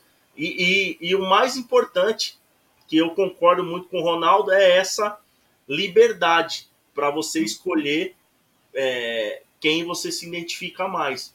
Então, opções não faltam, todo mundo pode, pode fazer conteúdo. E, isso que é o mais bacana. Quem não estiver contente com quem está aí, você pode começar a fazer um trabalho e, e tentar é, expor a sua opinião de uma maneira mais é, ali do, do, do, que você concorda e acha correto. Então, assim, é, é, um, é uma coisa que a gente não imaginava, né? O, o Ronaldo falou, e eu, eu fui muito é, espectador do, do Globo Esportivo, você que é do rádio, você sabe, é, do, do Gazeta Esportivo, Mesa Redonda, esses programas que, que eram únicos, que, que tinham uma referência. E hoje, se você quiser 24 horas consumir Palmeiras, você, você pode. Então, isso é muito bacana. E tomara que essa que essa liberdade aumente cada vez mais e acho que é a tendência também. Muito legal, muito legal. Acho importantíssimo essa uh, opinião de vocês que fazem parte da mídia alternativa hoje, chamada mídia alternativa, mas que é feito com muito carinho, com muito respeito à Sociedade Esportiva Palmeiras e ao torcedor, né? Isso é muito importante salientar. É, Ronaldão, fala para mim aí, tirando os jogos de títulos, tirando jogos importantes aí que nos trouxeram taças. Uh, fala para mim uma partida inesquecível para você da Sociedade Esportiva Palmeiras. Não pode ser final? Não, nem uma final, nem uma com taça, nada, nada. Fora da, da, fora desse padrãozinho, assim, ó, que nos deu taça, que nos deu grandes vitórias. Uma partida, é, aliás, tem duas, pode ser, pode ser duas? Você pode tudo que você quiser, bebê. Eu vou citar duas. Uma que eu assisti em casa, Hum. Isso fazia muito tempo já, é, faz muito tempo. Que foi aquela virada na Copa do Brasil diante do Flamengo, aqueles 4 a 2 Quem não lembra, né? Palmeiras perdendo de 2 a 1 aqueles dois gols do Euler no finalzinho. Aquilo ali foi muito legal. Eu lembro muitos comentários, é, o Casagrande na, na época, né, já fazendo comentário que o Palmeiras tinha que guardar, porque tinha jogo importante já na, no, na próxima, é, acho que na quinta-feira, acho que foi um jogo de terça. O Palmeiras jogava terça, quinta e sábado e domingo naquela época e o Palmeiras foi buscar a virada. Aquele jogo ali me marcou bastante da forma que o Palmeiras teve garra e ambição para buscar essa virada. E, e fora é, é, esse contexto assim, mais um pouco mais recente, a semifinal do Paulista de 2008 foi um jogo muito legal, porque o Palmeiras tinha sido roubado no primeiro jogo, né, um gol de mão ali do Adriano, e o São Paulo tinha revertido a vantagem que, que era do Palmeiras anteriormente. E aquele clima de guerra, né? O Léo Lima fez o gol do meio da rua, um frangaço do Rogério Ceni. O São Paulo que era um timaço também, né? Aí no intervalo jogaram gás de pimenta lá no, no vestiário, o time do São Paulo não desceu pro vestiário, o Palestra Itália totalmente lotado, aqui o estádio não parou um momento muita chuva e a torcida gritando, incentivando. E no final o gol do Valdívia mandando o Rogério sendo calar a boca. É. lá foi muito legal. muito legal, Ronaldão. Obrigada por ter feito a gente relembrar de der você sempre no Allianz Parque, ali nas arquibancadas, faz o seu trabalho no Verdão MVVC, sempre te posta ali um vídeo curto com a sua análise, sua impressão ali da partida. Então eu gostaria que você me dissesse uma partida inesquecível, também na mesma linha, hein? Não pode que nos trouxe taça, nada disso. Inesquecível para você ali, direto das arquibancadas, Palmeiras mandante. É, não é uma, não é, não é uma tarefa fácil falar um jogo só, principalmente o idoso como eu que vou no estádio desde sempre. Mas eu vou roubar, igual o Ronaldo, vou falar dois, pode ser? Lógico, você pode tudo também. Vamos lá, ó. É, um jogo que, que marcou muito no estádio foi aquele jogo de 2002, Palmeiras 4, São Paulo 2, que o Alex deu aquele chapéu no Rogério Senna e fez um gol de. Rio São Paulo, né? O Rio São Paulo de 2002. E aquele jogo tinha muita torcida do São Paulo no estádio, a torcida do Palmeiras bem pequena mesmo. E o Palmeiras fez um jogo perfeito. Que... E aquele gol que, nossa, até hoje fica marcado na, na história, um dos mais belos gols que, que eu vi no campo. Essa e... é a principal partida também, viu, Didé? E, e o jogo que eu costumo dizer, Cacau, é Palmeiras 3, Penharol 2, na Libertadores de 2017. É, claro que foi um jogo incrível, o Palmeiras ganhou com um gol do Fabiano aos 54 minutos, mas assim. Aliás, o, desculpa até te cortar, os dois confrontos daquela Libertadores contra o Penharol foi sensacional, né? É, inclusive os dois foram 3 a 2 né? O Palmeiras ganhou aqui e ganhou lá também. De virada. É, né? mas, mas quem me conhece sabe que eu sou muito família, né, Cacau? E, muito. e, e o que acontece? Esse jogo foi o último jogo que eu assisti do lado do meu pai. O meu pai faleceu em 2018 e esse foi o último jogo que eu assisti do lado dele. Então foi uma emoção muito grande, assim. Eu fui embora, ele, ele rindo da minha cara, que eu tava chorando de emoção. Eu falei, o que que tá acontecendo? Tá tudo bem? Eu falei, ah, pai, tá tudo ótimo. O Palmeiras virou esse jogo, ainda vamos embora feliz. Aí ele chegou em casa me zoando, contando pra mim, esse moleque é louco, ele tava chorando lá. E assim, aí depois não tive mais oportunidade de, de, de ir com ele no, no, no estádio. Então esse jogo ficou marcado assim como o último, último jogo que eu acompanhei do lado dele foi uma vitória é, histórica, né? Muito legal, obrigada pela sua sua lembrança também, Bruneira. Sua pergunta aí para finalizar a live antes das considerações finais do pessoal. Minha pergunta, deixa eu pensar numa pergunta. Ô, ô, mas deixa, ô Bruneira, fala aí o seu jogo, mano, pra gente também. É, tá. Ai, desculpa, como eu fui grossa, mal educada. Ah, vocês estão acostumados ela comigo, é, grossa. Trata bem né? as visitas. Quem é de casa, ela tá cagando. Cara, eu tenho, eu tenho dois jogos também que me marcaram muito. Um foi Palmeiras 2 a 0 no Grêmio 2012, semifinal, aquele jogo no Olímpico, com gol do Barcos, com gol do, do Mazinho, né? Aquele jogo que. Ali o Palmeiras classificou para a final da Copa do Brasil naquele jogo. Né? Depois só garantiu aqui em Barueri. E um outro jogo é um Palmeiras e Fluminense, Palmeiras 3, Fluminense 2, em 2005, última rodada do Campeonato Brasileiro, aquele jogo onde o Palmeiras garantiu a vaga para Libertadores, que era, era uma final, porque o Fluminense também é, é, é era disputa, né, entre Palmeiras e Fluminense para ver quem ia para Libertadores. Aquele jogo para mim também foi muito emblemático, cara. Eu lembro que até o Palmeiras tomou um golaço, saiu perdendo, um gol do Arouca, o o Aruca era garoto. Olha como a gente tá o, ficando o velho de ideia. O gol do Palmeiras foi do Correia, o terceiro, né? É, e aquele dia eu tava no, eu tava no, no, no antigo palestra e eu lembro que tava um calor para cada um, tava um sol para cada um, né? Tava muito quente. E aí eu não conseguia comprar água, eu queria, precisava muito beber água. E aí eu não conseguia, não tinha como sair para você buscar água, porque tava lotado, não tinha como você se mover. Eu só lembro que eu fiquei tão feliz que eu só fui tomar água mesmo quando eu cheguei em casa já classificado. Porque depois foi só festa, né? Então foi um jogo que me marcou também. O que eu queria perguntar para eles uh, é o seguinte: em relação ao Palmeiras, uh, onde vocês preferiam assistir o jogo? No antigo palestra ou no Allianz Parque? Porque pode parecer clichê, mas eu sou saudoso. Eu é. sinto falta do, do cimento da arquibancada. Eu também. Olha, eu não vou mentir, eu prefiro assistir no Allianz Parque. eu... Você é não que eu não seja saudoso, viu? Não, não é por isso não. É, eu, eu, vou ser sincero, eu vou contar até para vocês. É, na realidade, eu não tive muitas oportunidades. Eu, eu fui começar a frequentar o, o, o palestra depois de um pouco grandinho, é justamente por isso, né? Tipo, é, meu pai não frequentava. Nesse, a primeira vez que eu fui no estádio foi no Anacleto Campanella em 2001, num jogo de Libertadores contra o São Caetano. Então eu demorei muito tempo ainda para para frequentar. Então, eu, eu não tenho tantas memórias positivas. E quando eu frequentava, era um Palmeiras feio. Era um Palmeiras que não conquistava títulos, né? Então, a minha memória é, afetiva e de boas lembranças é muito mais associada ao Allianz Parque. Eu sou mais novinho que vocês, né?